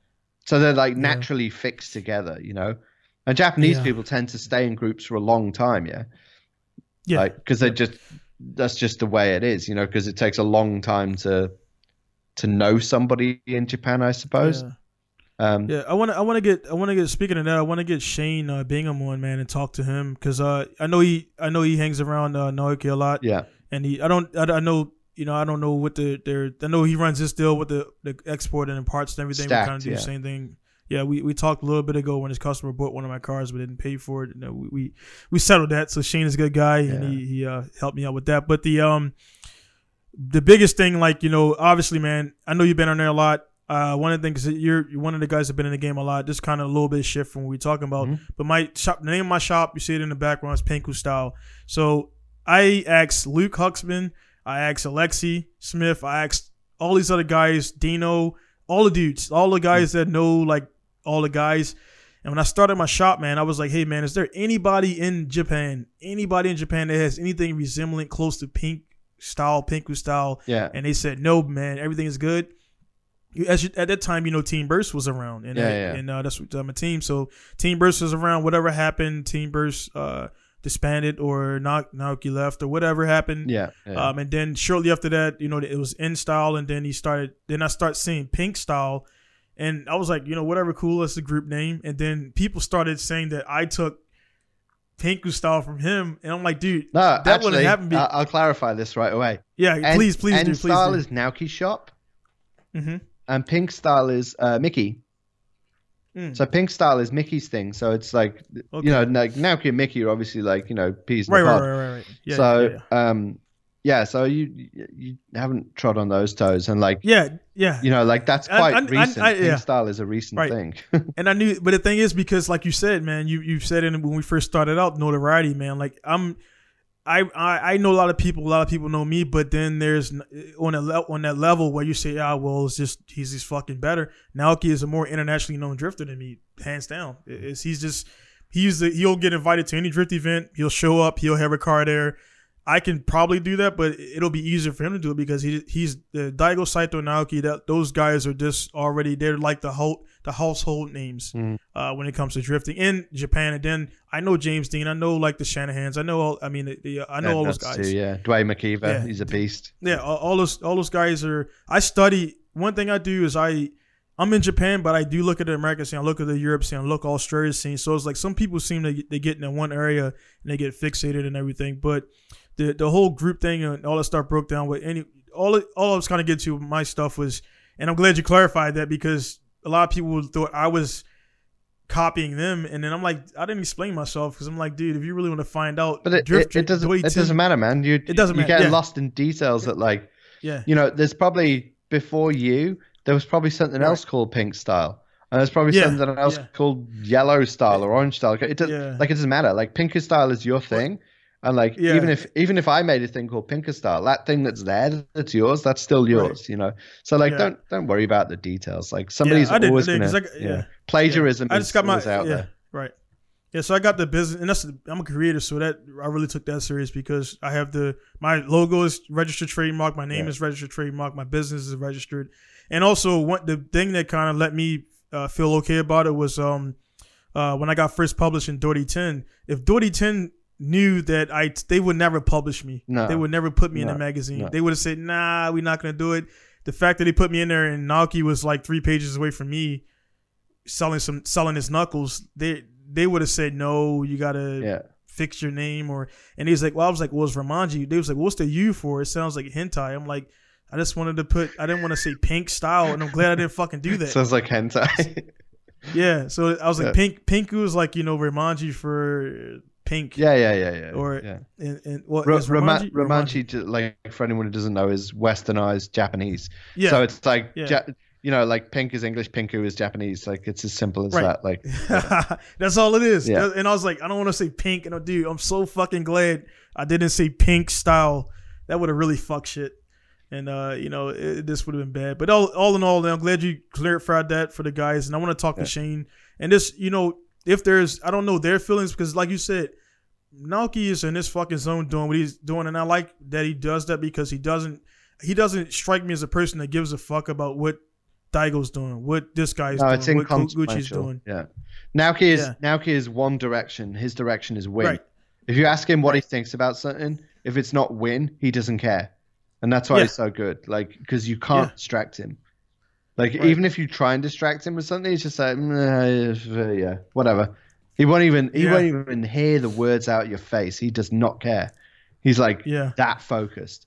But I will say this, Shane, um, Shane has done more for drifting than people would ever realize. Yes, I know. I Um, know. And the amount of stuff he's done for me on a personal level, like, you know, like I, I remember um, I mentioned that like um someone sent me a picture of like an old Drift Tengoku magazine, and it Mm-hmm. had my picture in it. You know, which like for for me, like it's pretty rare to get a Yeah, Drift yeah, Tengoku, yeah, yeah. and I had my picture in it. Shane, like he, he what was he getting me at the time? I think he was getting me a clutch or something. Like he was getting me some parts, and he went out of his way. Another guy that was working with him, Rob, um, they went out of their way and, and and they got this magazine for me. Didn't tell me and put it in. So I opened this package up, and he sent me this thing. Like, dude, like, who does that? You know, yeah, yeah. who does yeah, that? Who goes? go? yeah. Because you can back the Storytelling, can't you? You know, Right, and he's right, gone out yeah. of his way to do that and get it for me and send it to the other side of the world. Like that's how that guy thinks. Like he Yeah. he's on a completely different level of of uh, of thought and like he cares so much about like the mission that I'm on is to Mhm. bring back that um that love for the Japanese detail in drifting, right? For that different type of driving. And like you know, different like I'm I'm trying to have as much influence as I can on that because that's important to me because that's the bit that, of drifting that got me real excited. And like there's so many there's so many reasons as to why drifting separated and did different things. I'm I'm making an entire YouTube channel about it, right? And it's Yeah. not saying it's good or bad, blah blah blah. It's just like an observation.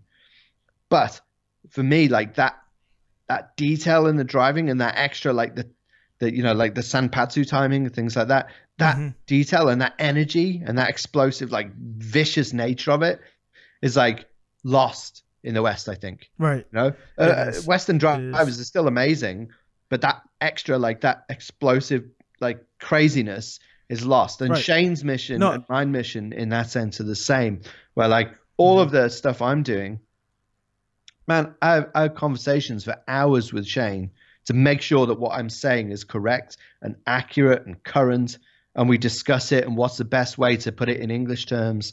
Like shane works his ass off not just to earn money for himself but for drifting ar- mm-hmm. a- around the entire world. Like the influence he has for someone so humble is is crazy. So i, I wanted Right. to put that out there because No, He that's he, what you all of that. What you mentioned about Shane is getting spot on. Every time I talk to Shane, has been like nothing but positive, Mm-hmm. and he's like um he he like you meant and you brought up uh Robbie in your in your in your video. Nishida, and yeah. 100% right. Robbie is one of those dudes who's been in the scene for a long time. He's done a lot. He's he's connected a lot of dots. yeah He, I mean, Yeah. he- the whole if it wasn't for Robbie, Real the whole Daigo thing in Yeah. FD wouldn't it wouldn't it would not have happened as smoothly as it happened. Maybe you know he would have friended somebody else, but Robbie being bilingual, bridging that gap, and then like kind of like dude, I, I sat back. I'm like, dude, like how is it, how is it for Robbie man to kind of kind of always be like seems like almost in the shadows of Daigo when they go out to America and everything is just like, oh, that's Daigo, but there's Robbie too.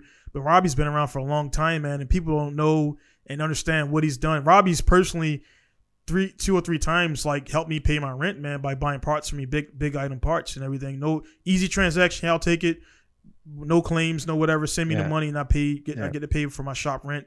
He's he's one of those guys in his industry that doesn't get a lot doesn't get the respect deserved like you just like you mentioned man that was 100% spot on Well, that that's also why I started documenting like the drift history, and Mm. it really, it sucks that I can only do so much and go so far into it because right because you lose people yeah. there's just so much. Like there's just so many people that are involved. But like I definitely want to make a point of making sure that guys who really are like, you know, on the underbelly, in the in the dirt, you know, like really like working at the the real base level of drifting to make it what it is, get the mm-hmm. credit that they actually deserve. Like it's really easy to revere people who are on top or world champions Right. or who are very successful financially, but the people who like g- graft, you know, and really put the the hours and the you know the guys with skin knuckles and everything, they they Right. make it. Like without those guys, like none of this happens.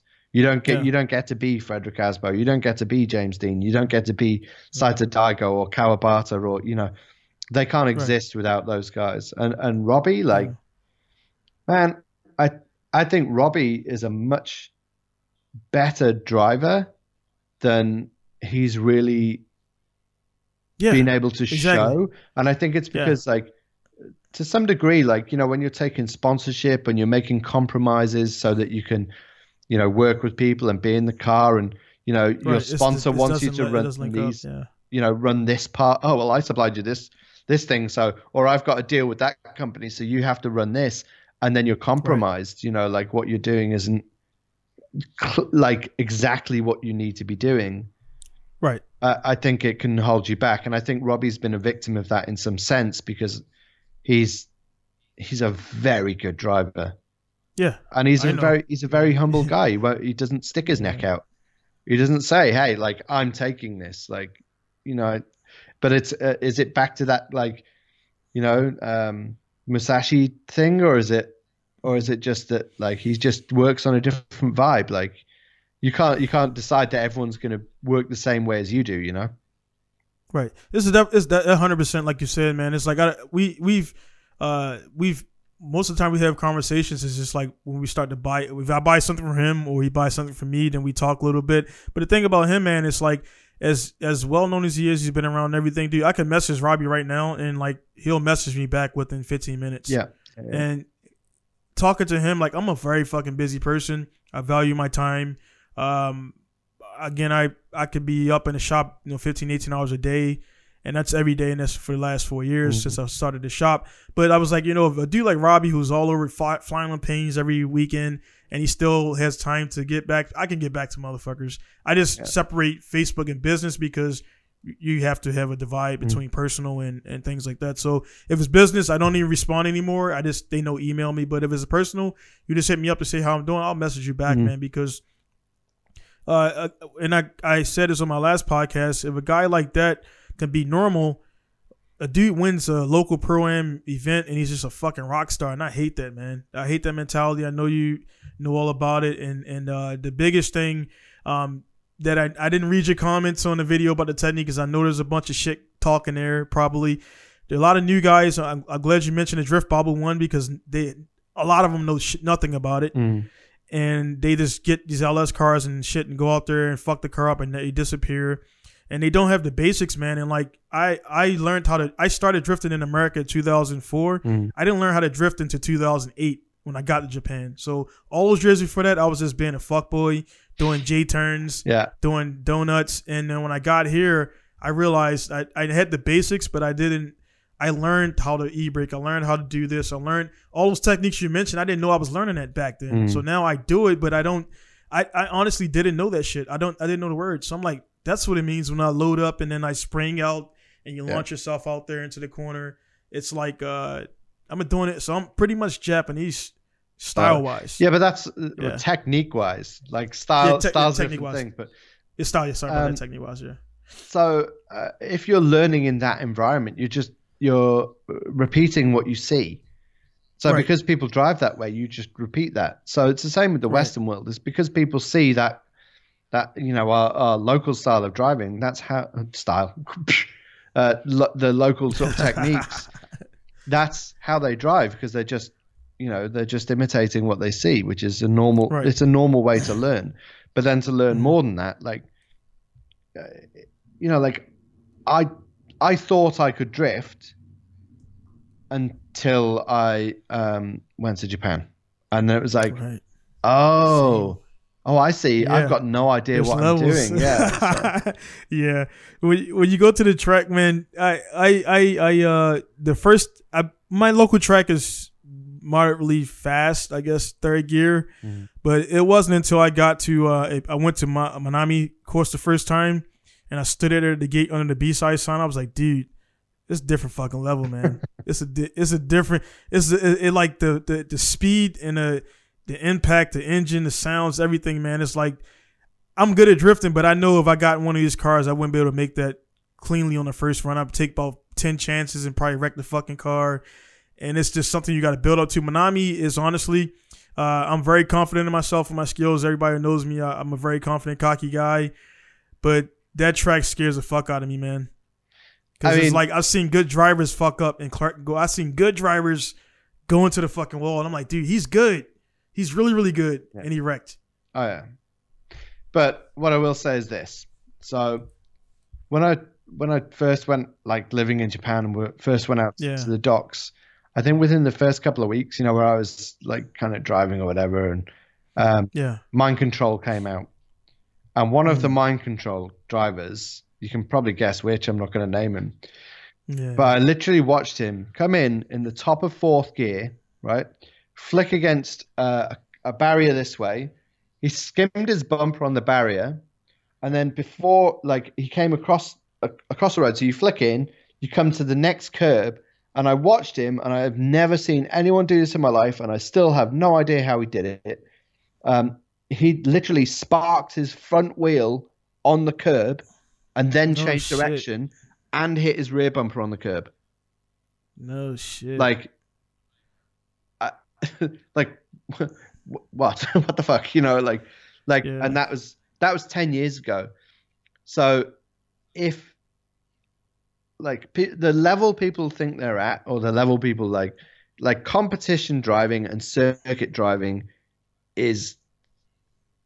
You, there's just yeah, no. it's, it- it's like you need. uh, So that that's your video, man. You gotta do a video on it, man. You gotta. It's so. It's like, man, your fucking channel.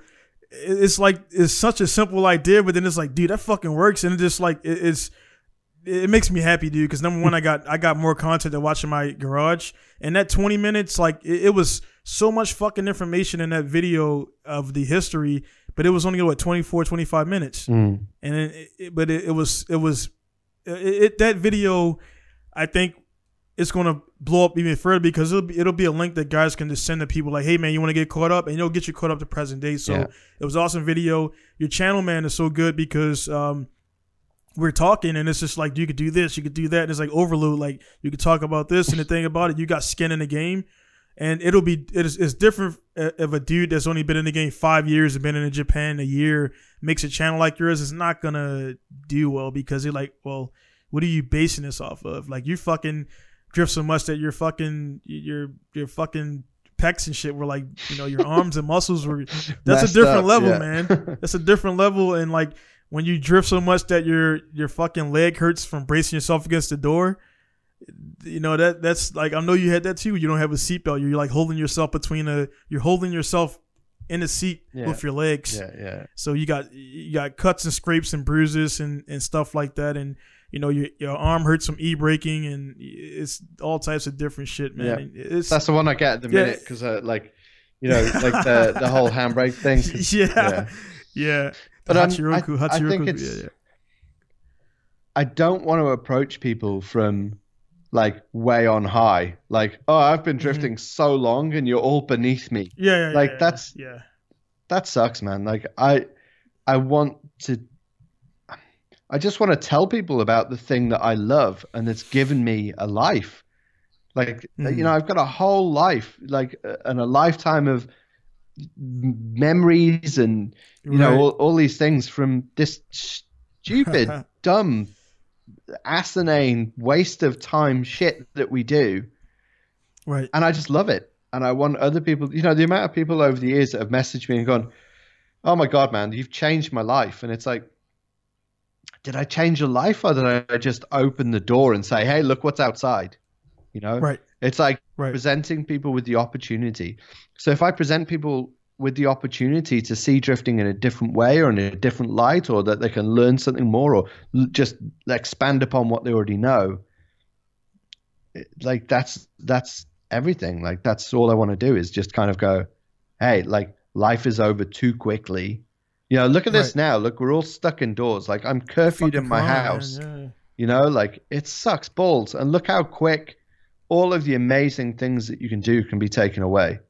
Yeah, instantly like the whole D one like D one FD Gone. and it only only upside I see because I I was going to go to events is like um it's the human nature thing after you get something taken away you want to you want to so now you see everybody wants to go outside and like before these same people will fucking get off of work go home watch Netflix jerk off and go to sleep Yeah. in that whatever order you want to do it in but the uh, now that's all the- you can do. yeah, yeah, man. So my for me, dude, it hasn't. Um, my life hasn't stopped. Like I've got customers reserved. I run my own shop, so I am my own business. Uh, so honestly, nothing stopped for me other than like you know parts delays and, and I have to put out messages and things like that. Yeah. Um, customers but- outside and that kind of thing. yeah, yeah, yeah. The um the what I can foresee, man, dude, this I'm I'm getting a couple cars ready because I I was gonna make my return this year for pro stuff, but uh, I'm like ah whatever, screw that. Uh, it's not financially sound to do that right now. Uh, so I'm just getting to, together some some play cars, man, because I know when that when the fucking gates open, it's gonna be events fucking on top of events on top of events, like crazy Mm. for that first two months, and then it'll go back down to normal and like you know it, it- I'm I'm looking forward to it, but right now, um, you know, all you can do now is get your cars ready and and and be ready to go when in time I ready. think it's an opportunity to go back and enjoy the simplest part of what drifting is, which is working like you know i know for you you've got your shop and i've got like you know a Mm-hmm. garage and i can work on my car and like but actually the simplest part of it is is like you know i, I used to work on my car on like a gravel driveway yeah, like uh, my jack would yeah, sink and I had to get planks of wood. Yep. It'd be raining and just I just wanted Yep. it, man. I was hungry, and like Mm.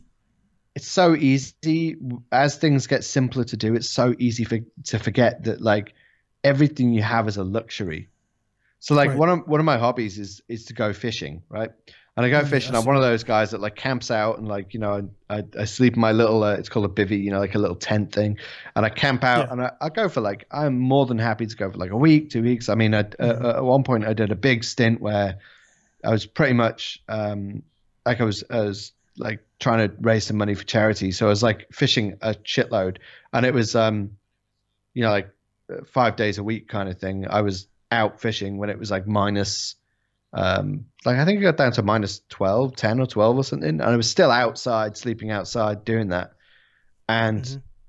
you know like it, i love that because like having that hardship to go through like when you go when you like it's fun you know don't get me wrong i'm in a fun position it's not like being in iraq or, or you know Right, like right, the right. situation you've been in where you cannot escape that situation but for me at least it's a sample of like okay well there's no hot running water there's no toilet you know there's there's all of these things that like you go home and you're like oh man i can i Oh, can yeah, turn a yeah, tap and i can get under, and the, and the water's hot and i got like Yeah. soap and it smells nice and just you know like all of these things that you just you take for granted yeah, and like you know i'm i'm i'm lucky that i've had it in such a um a gentle environment compa- you know, comparatively speaking to what you know the way you've had Mm. to um have that experience right. you know but like I think it's so easy to just lose sight of like just how cool that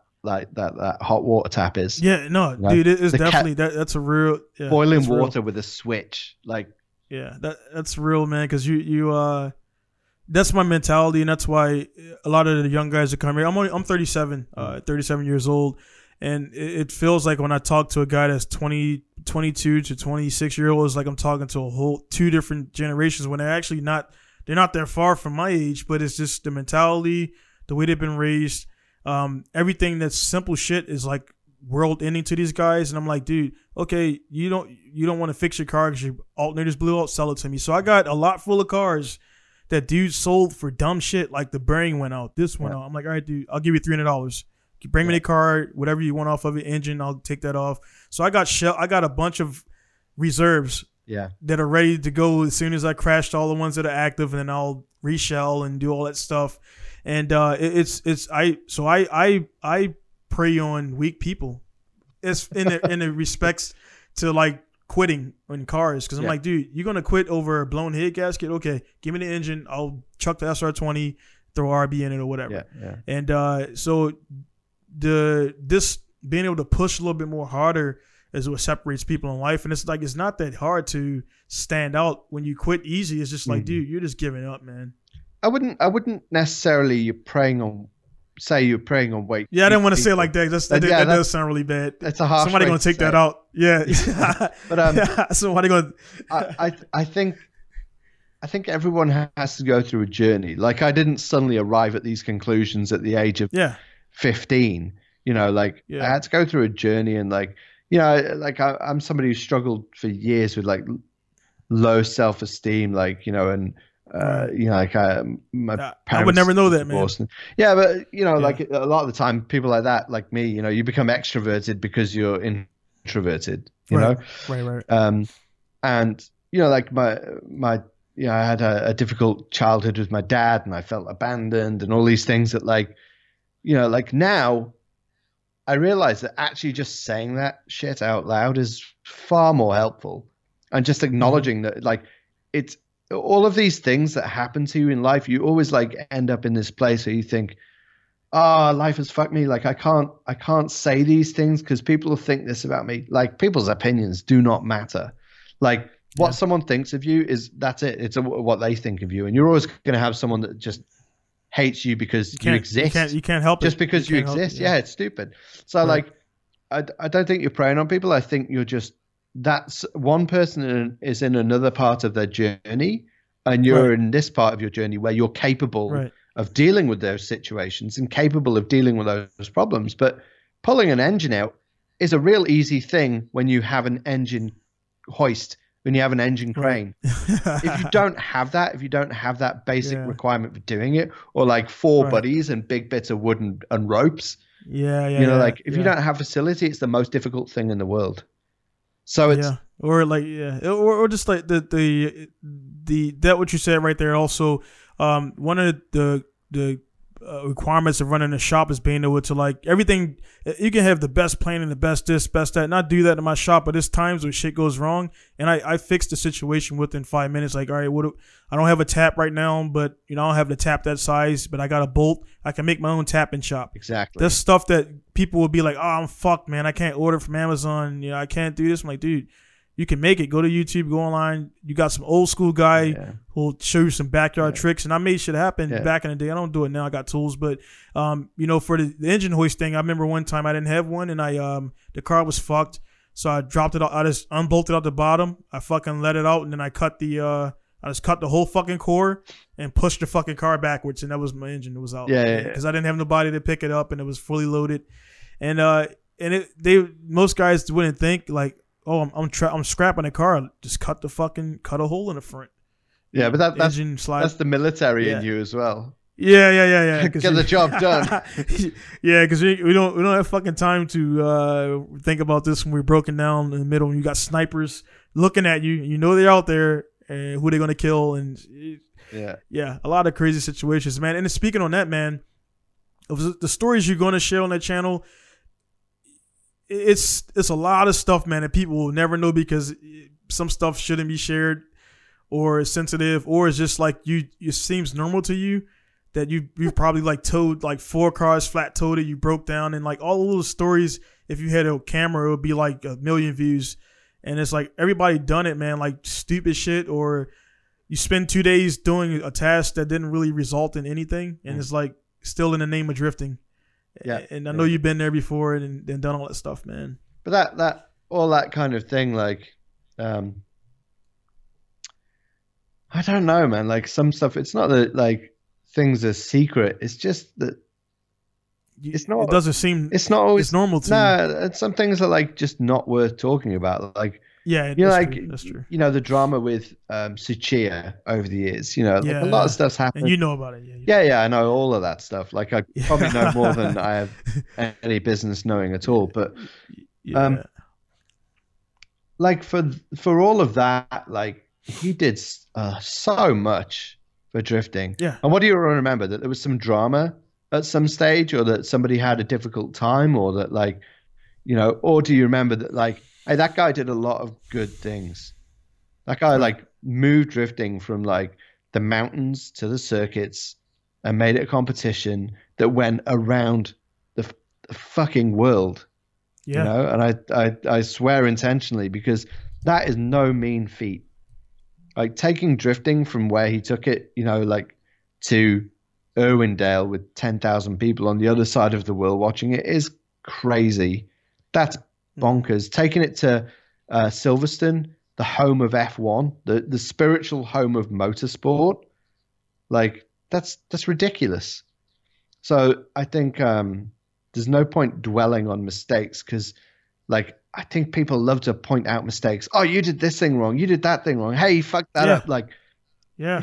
like it's oh, I'm sorry. Have you never done anything wrong in your life? You know, Yeah. we did you never poop your pants as a child? Like, like we all make Yeah. mistakes, and I think the sooner you just get over like the fact that you can make mistakes in every aspect of your life, you know, uh, uh, and just kind of go, hey, you know, I'm human. Like that happens. Like I'm just the same as Mhm. everyone else, trying to like bumble my way through life. Like once you get over that, like it's so much more helpful. So this ended up not being about drifting and about like No, no, How that's just that's per, that, that's perfectly fine, man. Because like I know you're bigger than drifting, I'm bigger than drifting, man. It's just part of our life that we share. But that's the, the one thing about my one thing about my channel is I don't I didn't call it Pinku style drift. I I just call it podcast because I, I got music guys, martial arts, like yeah, yeah. I'm I'm involved in a few different things, but uh, what you said, man, is key there. And one of the things while you while you were saying that, man, I analyze everything people are saying. Is it took me, man, uh, a mental thing for me was just like when you look at those videos about the solar system, and you see like when they break down like this is the size of the Earth, this is the size, then you like, dude. All this shit you're thinking, dude, this is nothing, dude. When you really think about it on paper, it's like the time that we here on Earth, if you live to be 100 years old, it still is not It's, it's, just a, an- it's not. It's the Yeah. yeah. It's that's all it is. And I that's one thing that helped me um not focus on shit people say because I know what the fuck I'm doing, man. I know what I've done. I know what I've built over the years. I know my reputation. I know what I put out every day when I look in the mirror. I know how I deal with my customers. Mhm. I know I didn't fuck anybody ever. Mm. And this whole and I've sold a lot of parts and I've never screwed anybody, man. And when you fuck people over, you know you did it, even if they don't know it. And nobody catches you on, you know you fucked that guy over. and You sold him a bad my brain just bad- went straight to Scarface. By the way, it's Scarface and Yeah. Wu Tang. I'm straight there. Yeah. I never fucked nobody. Like, Yeah. Yeah. and I got I got a Wu Tang tattoo on my arm. I covered up by the way. But the uh the um yeah man, it's like um the the like you said, man, what people think about you and stuff like that. Of course you want you want to be liked and you want to be respected, but like the Tsuchiya thing, there's guys out there that just don't like him because he got the notoriety and they maybe were racing the same time and he did this and they were thinking about it and he became popular from that and he makes money off of that. Yeah. And they just simply hate him because of that. He's just known and they're not. And people just if you're if you're doing what you got to do and you're busy, you generally don't have time to give a fuck about what other people are doing. You respect it, but you don't Uh, you don't make it a center focus of your day. I'll say this. Um, I've been doing this drift stuff a long time. Mhm. And if I'd created a YouTube channel and an Instagram No, and no a doubt. and a fan page and all of those things that like I I just didn't give a shit about right. like 10 years ago, I would be you'd one be up there. I, you, I'd be one of the, guy. biggest names in drifting. Full stop. Yeah. Like I could have been. No doubt. Like, No doubt. No doubt. I just didn't give a fuck. Like, it just wasn't Yeah. on my agenda. I'm not, you know, for the for like some people think uh, like I come from a place of ego all the time. You know, like oh, you say this, so you must like have a big head or whatever. No, Mm. I don't. I don't care. Like I just Yeah. want to enjoy the thing that I love, and the thing that I love is such a small community in a small bubble. You see my name all the time. You know, Right. but like it's it it's all inconsequential you know what i mean if you're not coming from a place of like true authenticity and love and value like an integrity like honesty integrity um uh blah, blah, blah, what was the other one honesty integrity and loyalty right so that's Hmm. that's a mantra that my my mother taught me and so um if you're not coming from a place from that place Right. with what you're doing, then there's just no point in doing it. So now, Right. You know, look at because I'm acting in that manner. And I think it is because I'm acting in that manner. I don't think it's because I'm like in any way special or any uh, or any other sort of bullshit. But like I've started a YouTube channel. It's it's been crazy popular, Yeah. and it's Instantly. it's not because I'm really handsome. You know, obviously, Right. like that's a factor, but No, it's, it's that what's the what's that mic, man? but it's because I, I think I think it's because I mean that helps, yeah. But I think it's because I just love I love what I'm talking about. I love the Yeah. subject matter, and I don't want to just you know I don't want to make a vlog that's just like oh well today Yeah. you know I changed my oil." Yeah, like I want to put something out there that I, that, that I actually care about that like you know when I'm on my deathbed I can be like, do you know what? I'm I'm proud of the things that I did, and I That's out there, man. I, I did something good. Because like anyone watching this needs to remember as well. Excuse me. Like, how long are we going to have petrol engines? How Right. long is the world going to put up with us burning tires? You know, we're not the biggest polluters in the world, but we're one of the easiest to get rid of. You know, Yeah. this is all on a time limit. So the more time you spend talking shit and being a dick to people and looking down on them and you know watching people driving in Formula Drift and going, "No, that guy's a douche. I could do that." You know, like the more time you waste doing that, yeah. the more time in drifting you waste. And like I've got Yeah. like now if you if if somebody talks shit to me like and they're like constantly negative, uh, man, there's a block button and I use it. Easy, easy. No, It's like the, the easiest thing to do, no. man. Like that's Yeah. it, and apply that to your life. Yeah. And like take this time now where we're all stuck indoors and like, you know, like the whole world is is on pause. Can't do anything. Take that time to just like reflect on what you actually give a shit about Mhm. and what you don't. And if you don't love drifting, go and do the thing that you love. And if you do love drifting, put the time into it and like fulfill the dreams that you may have because the time will run out. I promise you. It will. Much like this, definitely much will, like this podcast, the time will run out. Yeah, yeah, yeah. That's actually. I'm looking. At, Yeah, I can see.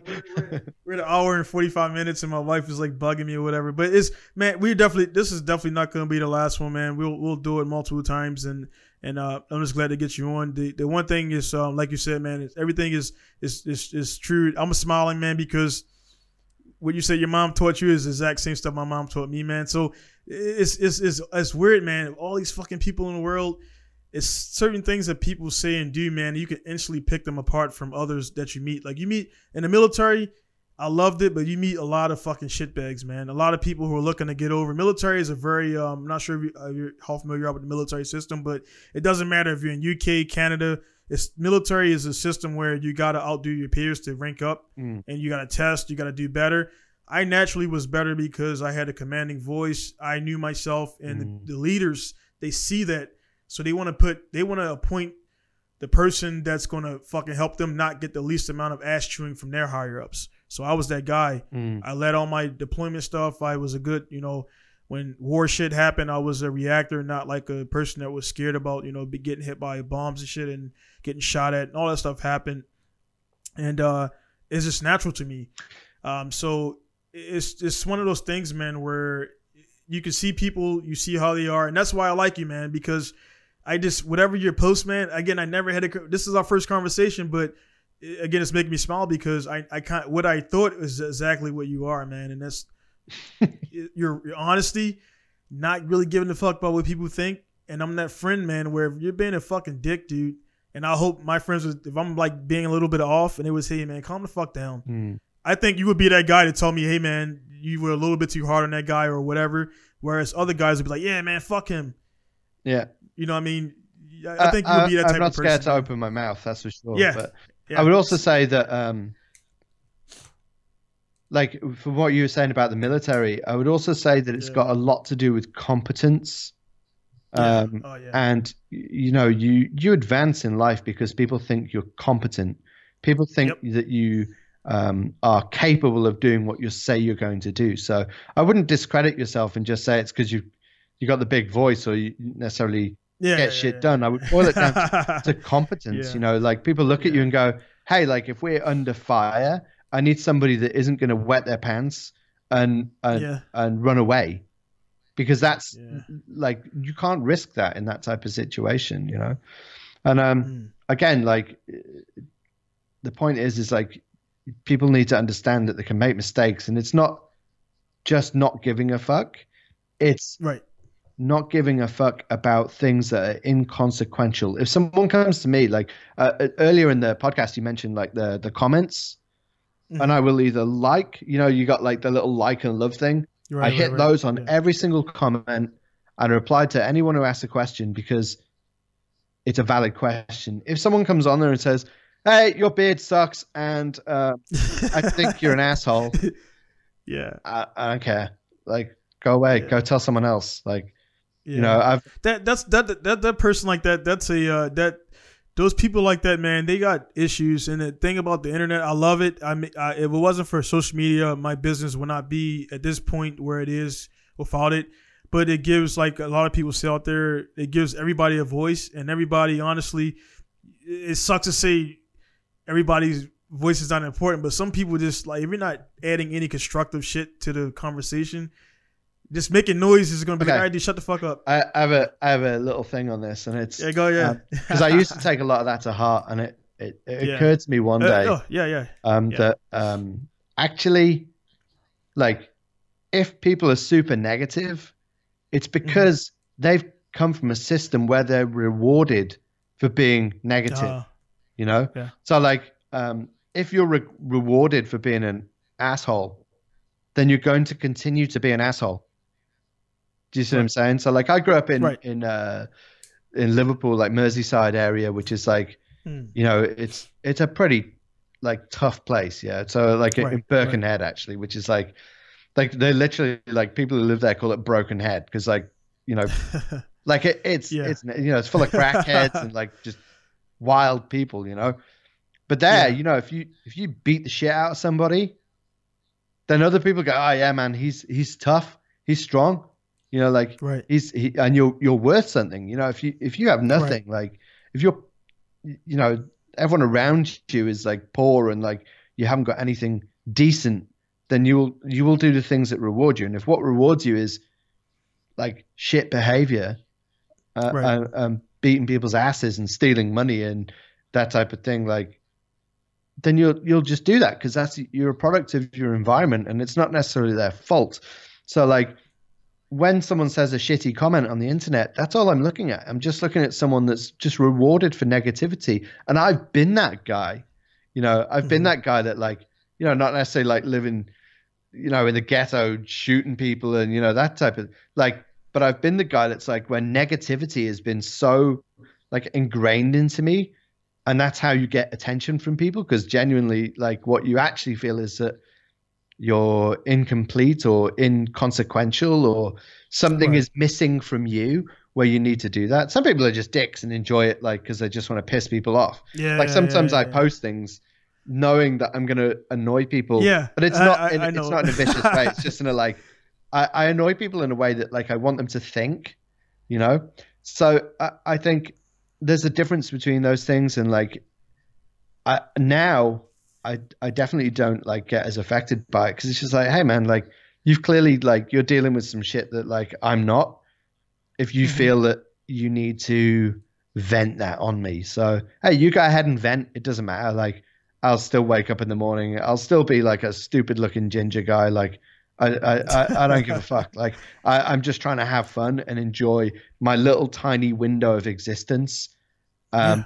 In the miracle of like even existing in the first place. Like the, the Yeah. odds are ridiculous. So, you Yeah, know, you're, like one, one of one of like what ten million or something. I think it's some, whatever. uh, it's like some, st- the, if the, the, uh, the, like the actual odds of even existing in the first place are just so like minuscule. It's like yeah. 140 trillion to one or something. Like it's completely ridiculous. especially especially with the uh you know with um those guys giving like the uh, HD Pornhub accounts, man. It's just children being wasted all over the fucking world, man. Like it's just like it's like with the lockdowns, like everybody gets HD fucking porn. Like you don't need fucking HD porn to do your thing, man. But now having you can see the fucking pimples and everything now and shit is like crazy, dude. So don't need Is it- HD like you said- porn, but it helps. Yeah, it's, it's, it's cool. It's cool, man. But yeah, man, you definitely don't. Uh, it, it- that's that's true, man. We'll we'll kind of wrap up on that, man, because like we, man, I don't want to. I'll keep talking to you, man. We'll definitely uh do this again.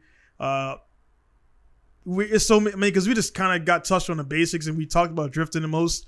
So and, and, and think about this podcast, man. Um, I don't have any structure. Most guys like, oh, what are you going to ask? like, dude, I just we just talk. So it, this conversation would be like almost the same as if we if we linked up somewhere down south when it started talking and you talk for somebody like you say you talk to Shane, you guys talk for hours and then like that's a podcast that some Oh, people man, it's like- weird people want it's weird that guys want to it's weird that I, I did it because I'm like maybe people I didn't want to scrap my channel because I didn't want to do videos no more so I didn't I go to the track now I don't record I just go drift I don't I don't mount cameras anymore it's just like okay I can drift big fucking deal. Yeah. Uh, but the podcast, I find myself watching a lot of podcasts, and it's like people are genuine, genuinely interested in like the backstories. And like one guy told me, a customer came here and said, "Man, your podcast make you seem human because with business, not robotic where I can't move, but I'm very, very strict on my system, and I don't, I don't bend because when you start doing it a little bit, then they go back and tell guys like, ah, you can do this if he does that. Like, nah, dude, you do it my fucking way or you go the fuck away. That's it. You're definitely And, dude, military. I- dude i don't i don't do i i mean I, I i i don't when people come to my shop i, I don't let them get out the car man because i'm like i can't i'm building an engine right now i, I don't have time to all my appointments are appointment based Mm. so you gotta hit me up email me i'll say come between this time and this time on wednesday these are military guys that are in the military that don't that are getting mad with me because i'm militant i'm like dude you're fucking active military yeah. I'm yeah, prior military, Yeah. and you don't understand. I feel bad for your supervisors. That's all I gotta say. And uh, you know, it's just weird. competence. Straight Yeah. back there. Yeah. Yeah, it's that's all it is, man. I, I don't get it with the new guys. I don't. I I, I don't want to say all new guys are bad because when I was young, I felt like I was not as dumb or dumb acting as a lot of guys. I and I and I, I credit that to being around older guys because I did. uh They were like, "Don't do this," and I I was young and I still did that. And then I learned. He said, "Don't do this," and then I. They were like, "Yeah, dude, don't buy all this NA shit if you're gonna go turbo. You- You're wasting fucking money." Mm. If you're eventually gonna swap to a SR20 RB, don't buy all this headers and shit for a KA when you're going to take it out anyway. So you know it is what it is, man. But hey, man, any other thing, any other uh, ideas or top or things you want to put out there before we end this up, wrap this up, man? Uh, I guess when everyone goes back driving, just stop blaming your car for your bad driving and Oh, just man. drive. Like drive the car that you have Dude. as hard as you can. Um, and keep That's it simple. You don't need Wisefab. You don't need like, you know, ten thousand dollar shocks and ECUs. And you just need like Fucking decent geometry, a decent bucket seat, a, a, a proper differential, a welded one if you can't afford a proper one, and just go and drive and learn the techniques and work out what cars do. Like stop stop worrying about like what other people think of you while you're learning. Like and don't goddamn if you're actually any good, don't shame people for learning because that really pisses me off at the moment. Oh yeah, Like the gate. You it like gatekeepers, man, where they like, I'm good and I'm cool and nobody else can come. you're in. not Like, cool, you're an you once- asshole. like stop it. You were once you were once a fucking beginner too, and everybody laughed at you and Yeah. everything, and then you became you know good enough to link a track and Yeah. yeah. again, that, that's like you said, man. I, it, easy to start again, but the rock star mentality I hate, man, and that, and again that's why I again outside of your your your uh your your I guess your character Mhm. the biggest thing is like you could be that guy, man. You've been again, your name's around there. You could be like, yeah, I'm this guy and I'm that guy, blah blah blah. But you don't, you choose not to do that. And some people, again, like I said, they go. It's easy for them to win one event, hit blows up, and then they they all of a sudden now you can't talk to them. You gotta you gotta have a reservation to talk to them and shit like that. And they're not in the fucking business. And it's like there's so many guys out there that are, that are red fucking dudes. Like I don't know James Deane. Um, humble, humble never- guy. yeah, I, I and that's just what I gather from the interviews I watch. I'm like, dude, it seems like a dude that he walked in here now. We could just talk, and and it, it won't be yeah. anything like crazy. And he's a top fucking driver. He's a top, like you said. I and I I agree with your when you said that. A lot of people like, nah, man, it's Daigo because Daigo is good, but Daigo also had a different kind of machine pushing him Mm. and Daigo has different resor- resources to do what he does in a short amount of time. I'm not gonna say what his resources are because you can probably figure it out, but whatever. That's not that's But uh, everyone's my- got a different situation, and I think right. what I would say the the average is from all of the guys I've met, like, and you know, uh, it's like you know, I've had Hibino rescue me and my buddies off a mountain one time, and Yeah, you know, I I know Tezuka and Yokoi and Nakamura and like you know Dean Aasbo, um, McKeever, Yeah. the Shanahans, all of those guys, the guys that are successful in what they do, Mhm. are good guys. For the most part, like ninety nine percent of them are humble, hardworking, doing something they love. You, there's a percentage of them that are dicks, but that's Yeah. life you know but the majority of them are uh, they're in the position that they're in because people like them you Right. know you don't get to those positions where if people do not like you like you know you, have to be amicable in some way. You have to bring value to people. You have to, you know, like I say, come from that place of integrity. And if you Right. don't, it's really obvious. You know, you know yourself when someone's jaded or someone's like pissed off at the world. It's really obvious, and that like negativity just makes you want to keep them at arm's length. I don't bring Yeah. that to me. Like I don't want that.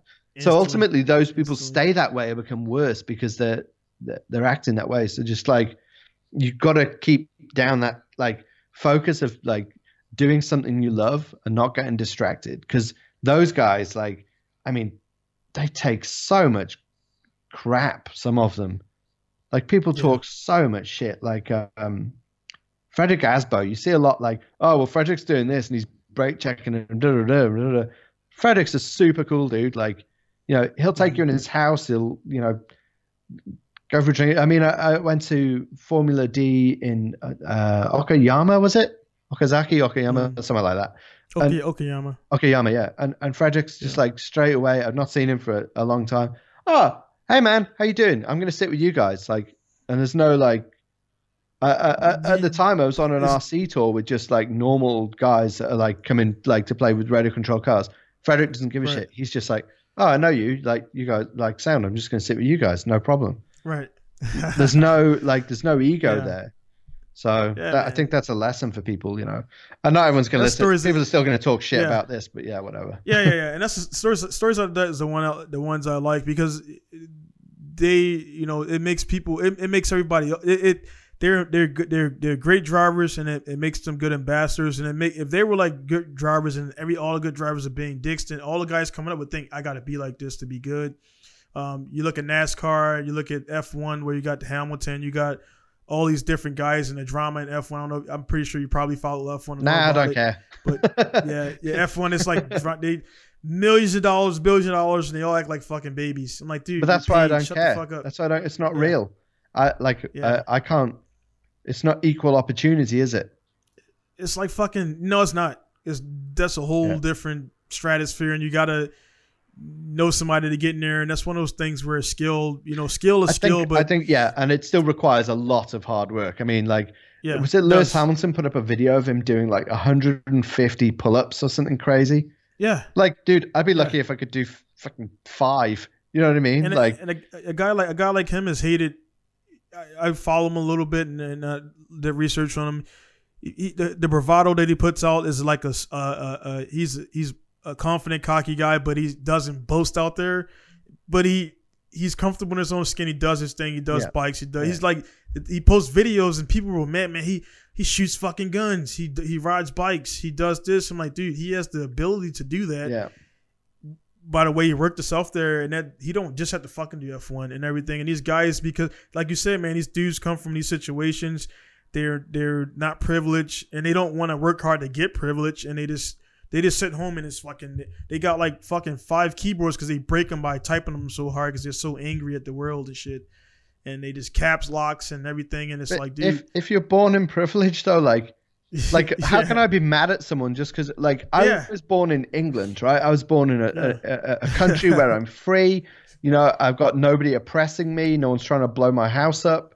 Like, you know, Yeah. touch wood. Like, but Yeah. I, I'm facilitated facilitated all of those things. Now, someone who's born in like, you know, an incredibly poor country like Ethiopia. Like when I was growing up, the you know we were always told about how people in Ethiopia was starving, right?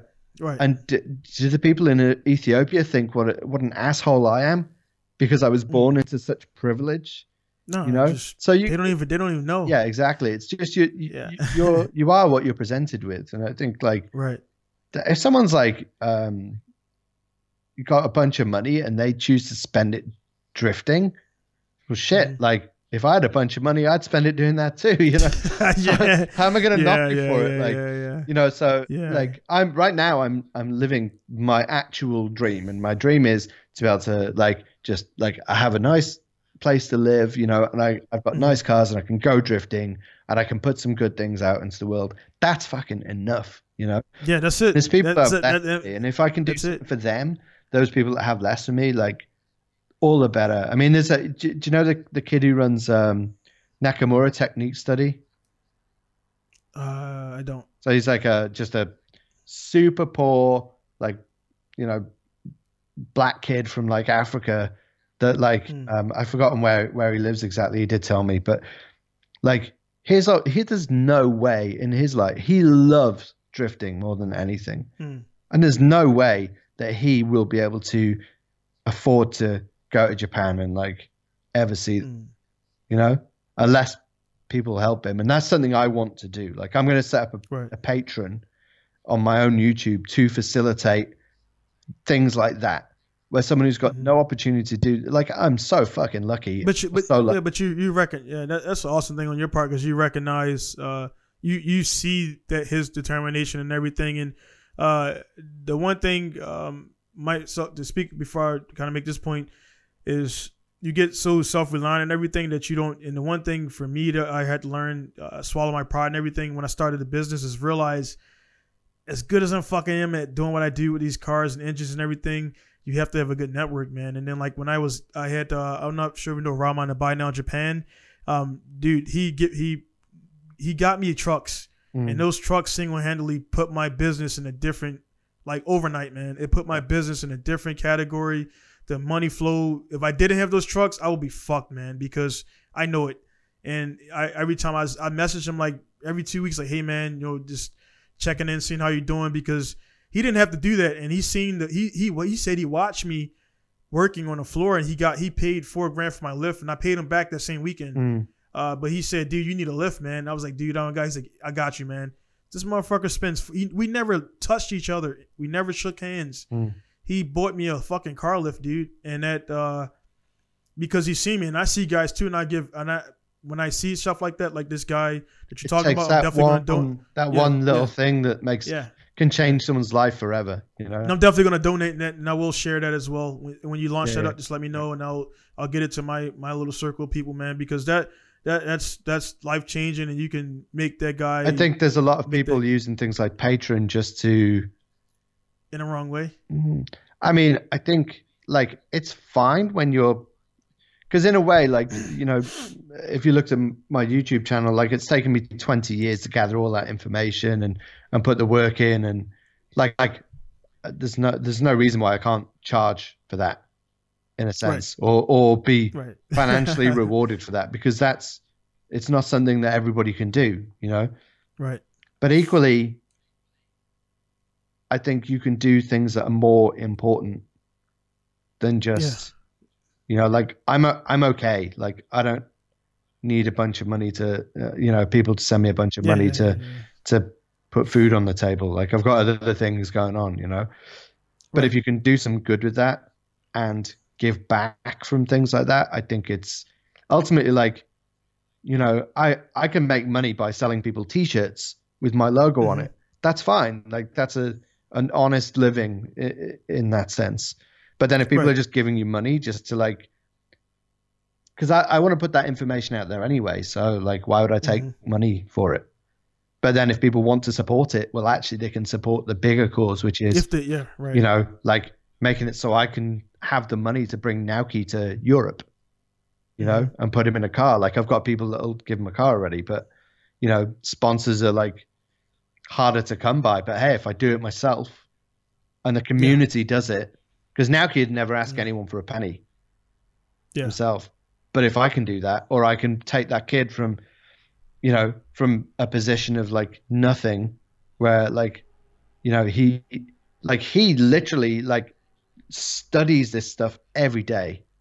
Like he recognizes throttle techniques that like people who've been drifting for 15 years don't understand. And it, he can, he says things to me and I'm like, my God, this kid has got such a crazy understanding of what he's watching. And like, if you can send someone like that who's got nothing and give them everything for like less than a thousand dollars, like, Mhm. Isn't that like what the community is for? Isn't that what like Yeah, the support yeah, network of drifting dude. is for? So, yeah, Yeah, you know, that's de- I definitely. I'm like I I, I just uh, heard. I may have seen something or heard about it, man. But you kind of brought the light to me, and um, I'm definitely supporting things like that, man. Uh, it's uh, again, I'm I'm far from rich. A lot of people think I am because they see the cars and the shit every day I do every day. But I'm like, dude, there's a hole you get in before you do business. Uh, but still, I support uh, because I I I take the energy that I feel like when people don't support me because there's dudes here that'll go to another shop just because they they what they heard or my style or whatever, and they won't come here and they'll they'll come here and say I spent this much. I'm like, dude, I don't fucking care about how much you spent there because it's disrespectful, honestly, and I stop people right there. Mm. But I'm in a position where I'm I'm I'm I'm I'm decently well off to the point where like your your thing you're trying to do with that. My buddies they open up a shop. I'll just support my buddies, man, because I don't get support. So I'm I'm not gonna bitch about it. I just do what I don't like other people not doing.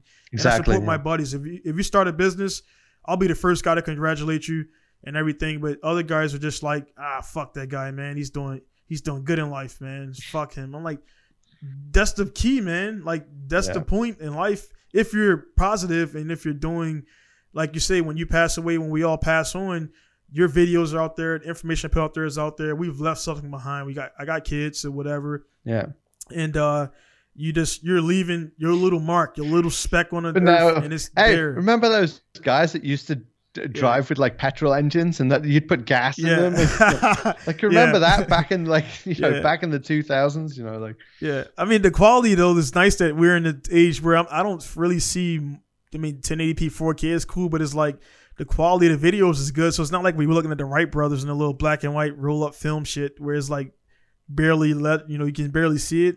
So it's nice that when they get to that 50 years down, they got crisp, clear, you know, good sounding. Video. assuming we haven't So- blown ourselves up by then, which is also Yeah. very likely. But I mean, true. I've, I That's got. VHS tapes back there that I'm really Yeah. proud of and stuff, you know. dude I, when you dude I'm I uh to get a to get a alignment i sold i sold uh 60 uh 60 option videos and six cassette tape I, I was the i regretted it instantly man but i needed i needed the alignment and Yeah. you know it, sucked man but uh, and somebody in canada got all my shit in one box so i can get it again because i'm here but Yeah. it's like fuck man The thing I I, always consider selling is yeah. see N- Nomura's gloves there. See those? Like every, Yeah, yeah. every so often, I just think, This is the, the green and yellow yeah. So uh, Yeah, no, yeah, yeah, yeah. uh, right. So these, right. I'm gonna. Can you see them? Like there, yeah right? Can you see that? I see the- that. Yeah, them things. Oh yeah, yeah, I see them. Right. Actually, yeah, the blue ones, yeah. So they're right. Okay, so they're actually um, Tsuchiya's gloves. Right. So what happened is, Mm. you know, we had the exhibition match in uh, Silverstone in 2005. Yeah. right? So Nomura forgot his gloves, right? And and then basically he he took Tsuchiya's gloves because they're the same size. He used them for that event, and then took them off and was going to throw them in the in the in the trash. and basically, the, I- like I was working for D1 at the time, and my boss basically yeah. said, "Don't throw them away. Sign them, and I'll give them to." He gave them to me. So Right. they're actually Tsuchiya's gloves, signed by Nomura, and then given to me. Like, and if you watch all the old the uh, option videos and everything, every single one. Mm-hmm. I've moved my mic somewhere strange now. So every single one, you'll see Nomuken has the the green and yellow gloves. Yeah. yeah, yeah. So Silverstone 2005 is the only time he doesn't, and that's that Mm. pair of gloves there. Oh, okay, okay. But sometimes when That I'm makes- broke, I think. Oh, See, man, that- that's th- fucking awesome, dude. There's got to be a bigger nerd out there than me that'll give me like a shitload of money from them for them. I can solve all my problems, but uh, yeah, I, You should you should put it you should put it on eBay and then like uh cancel it cancel it right at like when it gets like the last minute and then like sale you've been sold just to see how much it would go up. And they're like, ah, no, they got sold to somebody else and then cancel the yeah, uh, but the, cancel the the, bid. problem is if it got to like twenty thousand dollars or something stupid. yeah, they will fuck you. Oh shit! Like now I'm gonna have to sell them. That's yeah, a whole yeah, car. yeah, yeah. But um, Yeah, I seen dudes selling like quarter panel. I got you mentioned Habino, and it's funny, right? Like, dude, uh, five feet from me is um uh what Drew P's Hachiroku built by um it was uh, for Yoshioka. oh yeah, yeah, yeah, A6. yeah, the blue one. So I got I no, it- it's it's uh red, the red one. Okay, yeah, yeah, yeah, another one. Yeah, Oh, that's So really that's right on my- Yeah, yeah. So I got that right there. Holy shit. I got it on my container right there, and um, amazing. You should put it up the back then so we can see this stuff. Like surround yourself with memories. You know. Yeah, It's cool. Yeah, yeah. So they, it's crazy. Like that, that's you know that's cool shit. I know you got more stories back there and everything, man. But again, man, we, we already fucking we supposed to wrap this up like 10, min- 30 minutes ago almost. but it- it's good. A good conver- Good Yeah. conversations are good, man. It's the podcast thing. Is, all of them are not good, to be honest. Nothing against my guest prior but the the energy and like the the we got a lot of relations with you know be- Mm. you being Hachinohe and I'm in Misawa. So we'll definitely talk again, man. Like uh, maybe hit some points the next time and see how things are going after everything starts back up.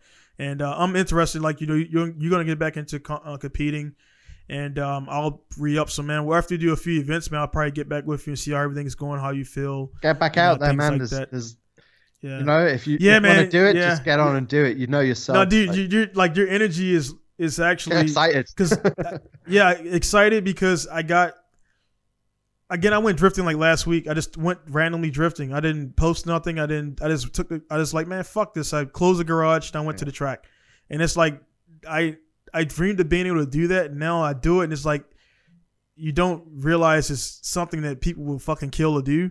And now I'm like, man, fuck, man, I, I don't got this part. I don't got this R154.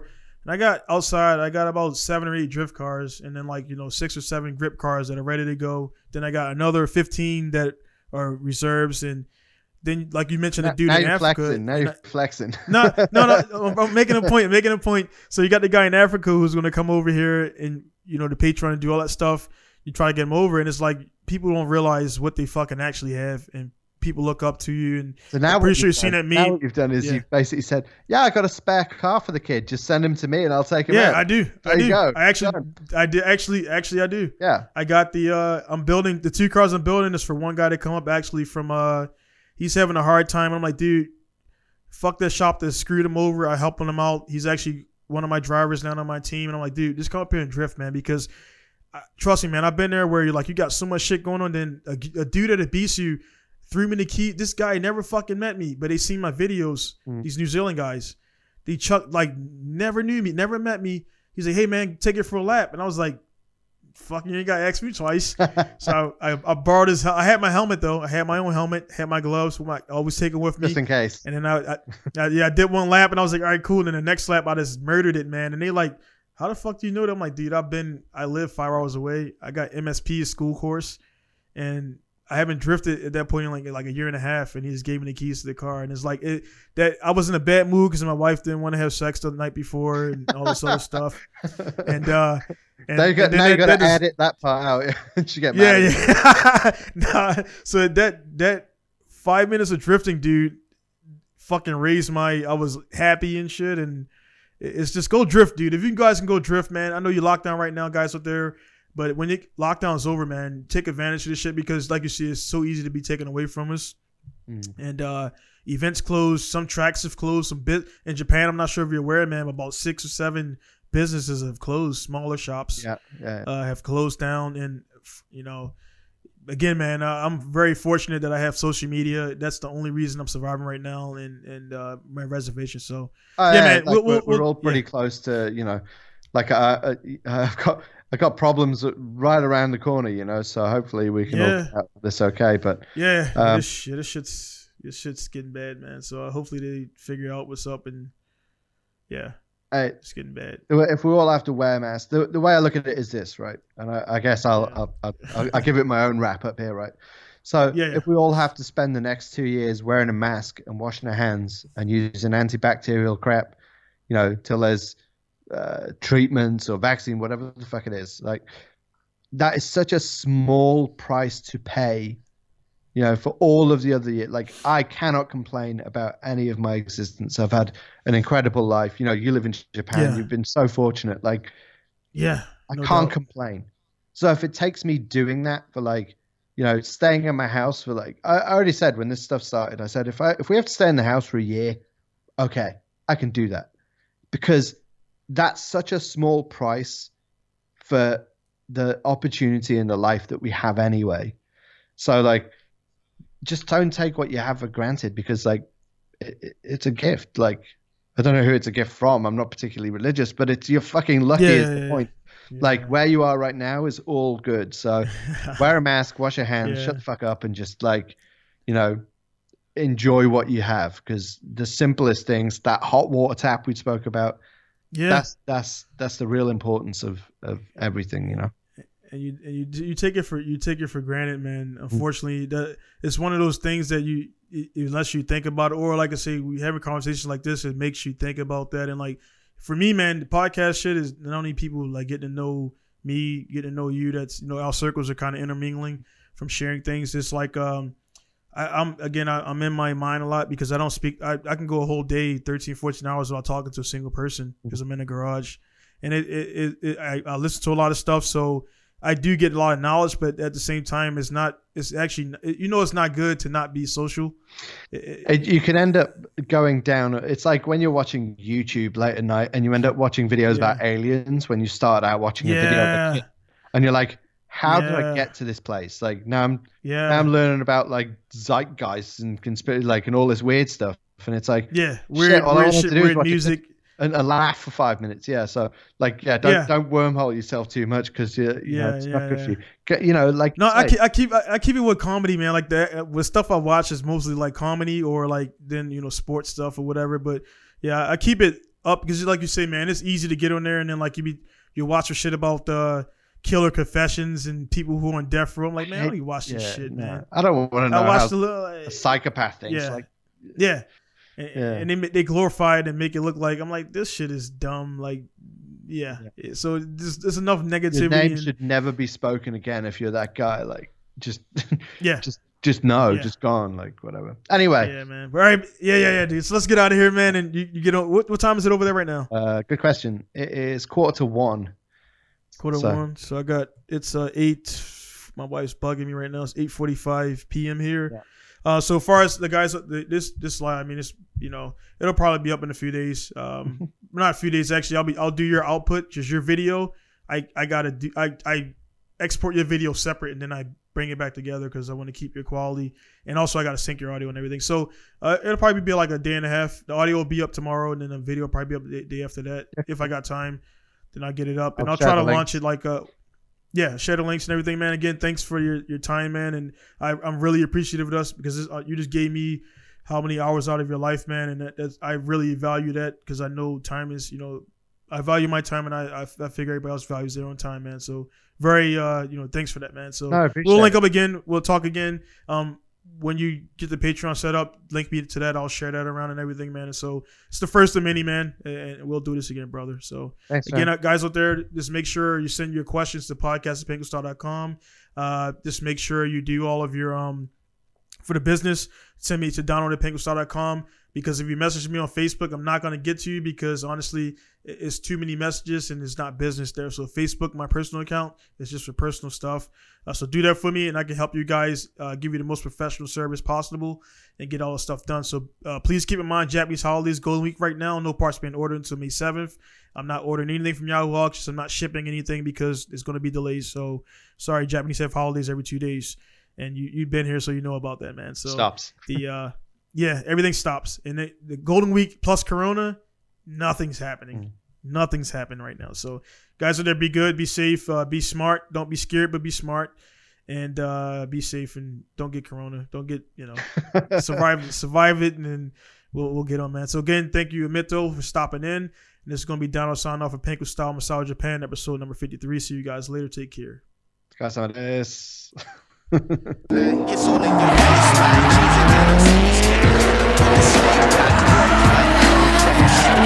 Copycats.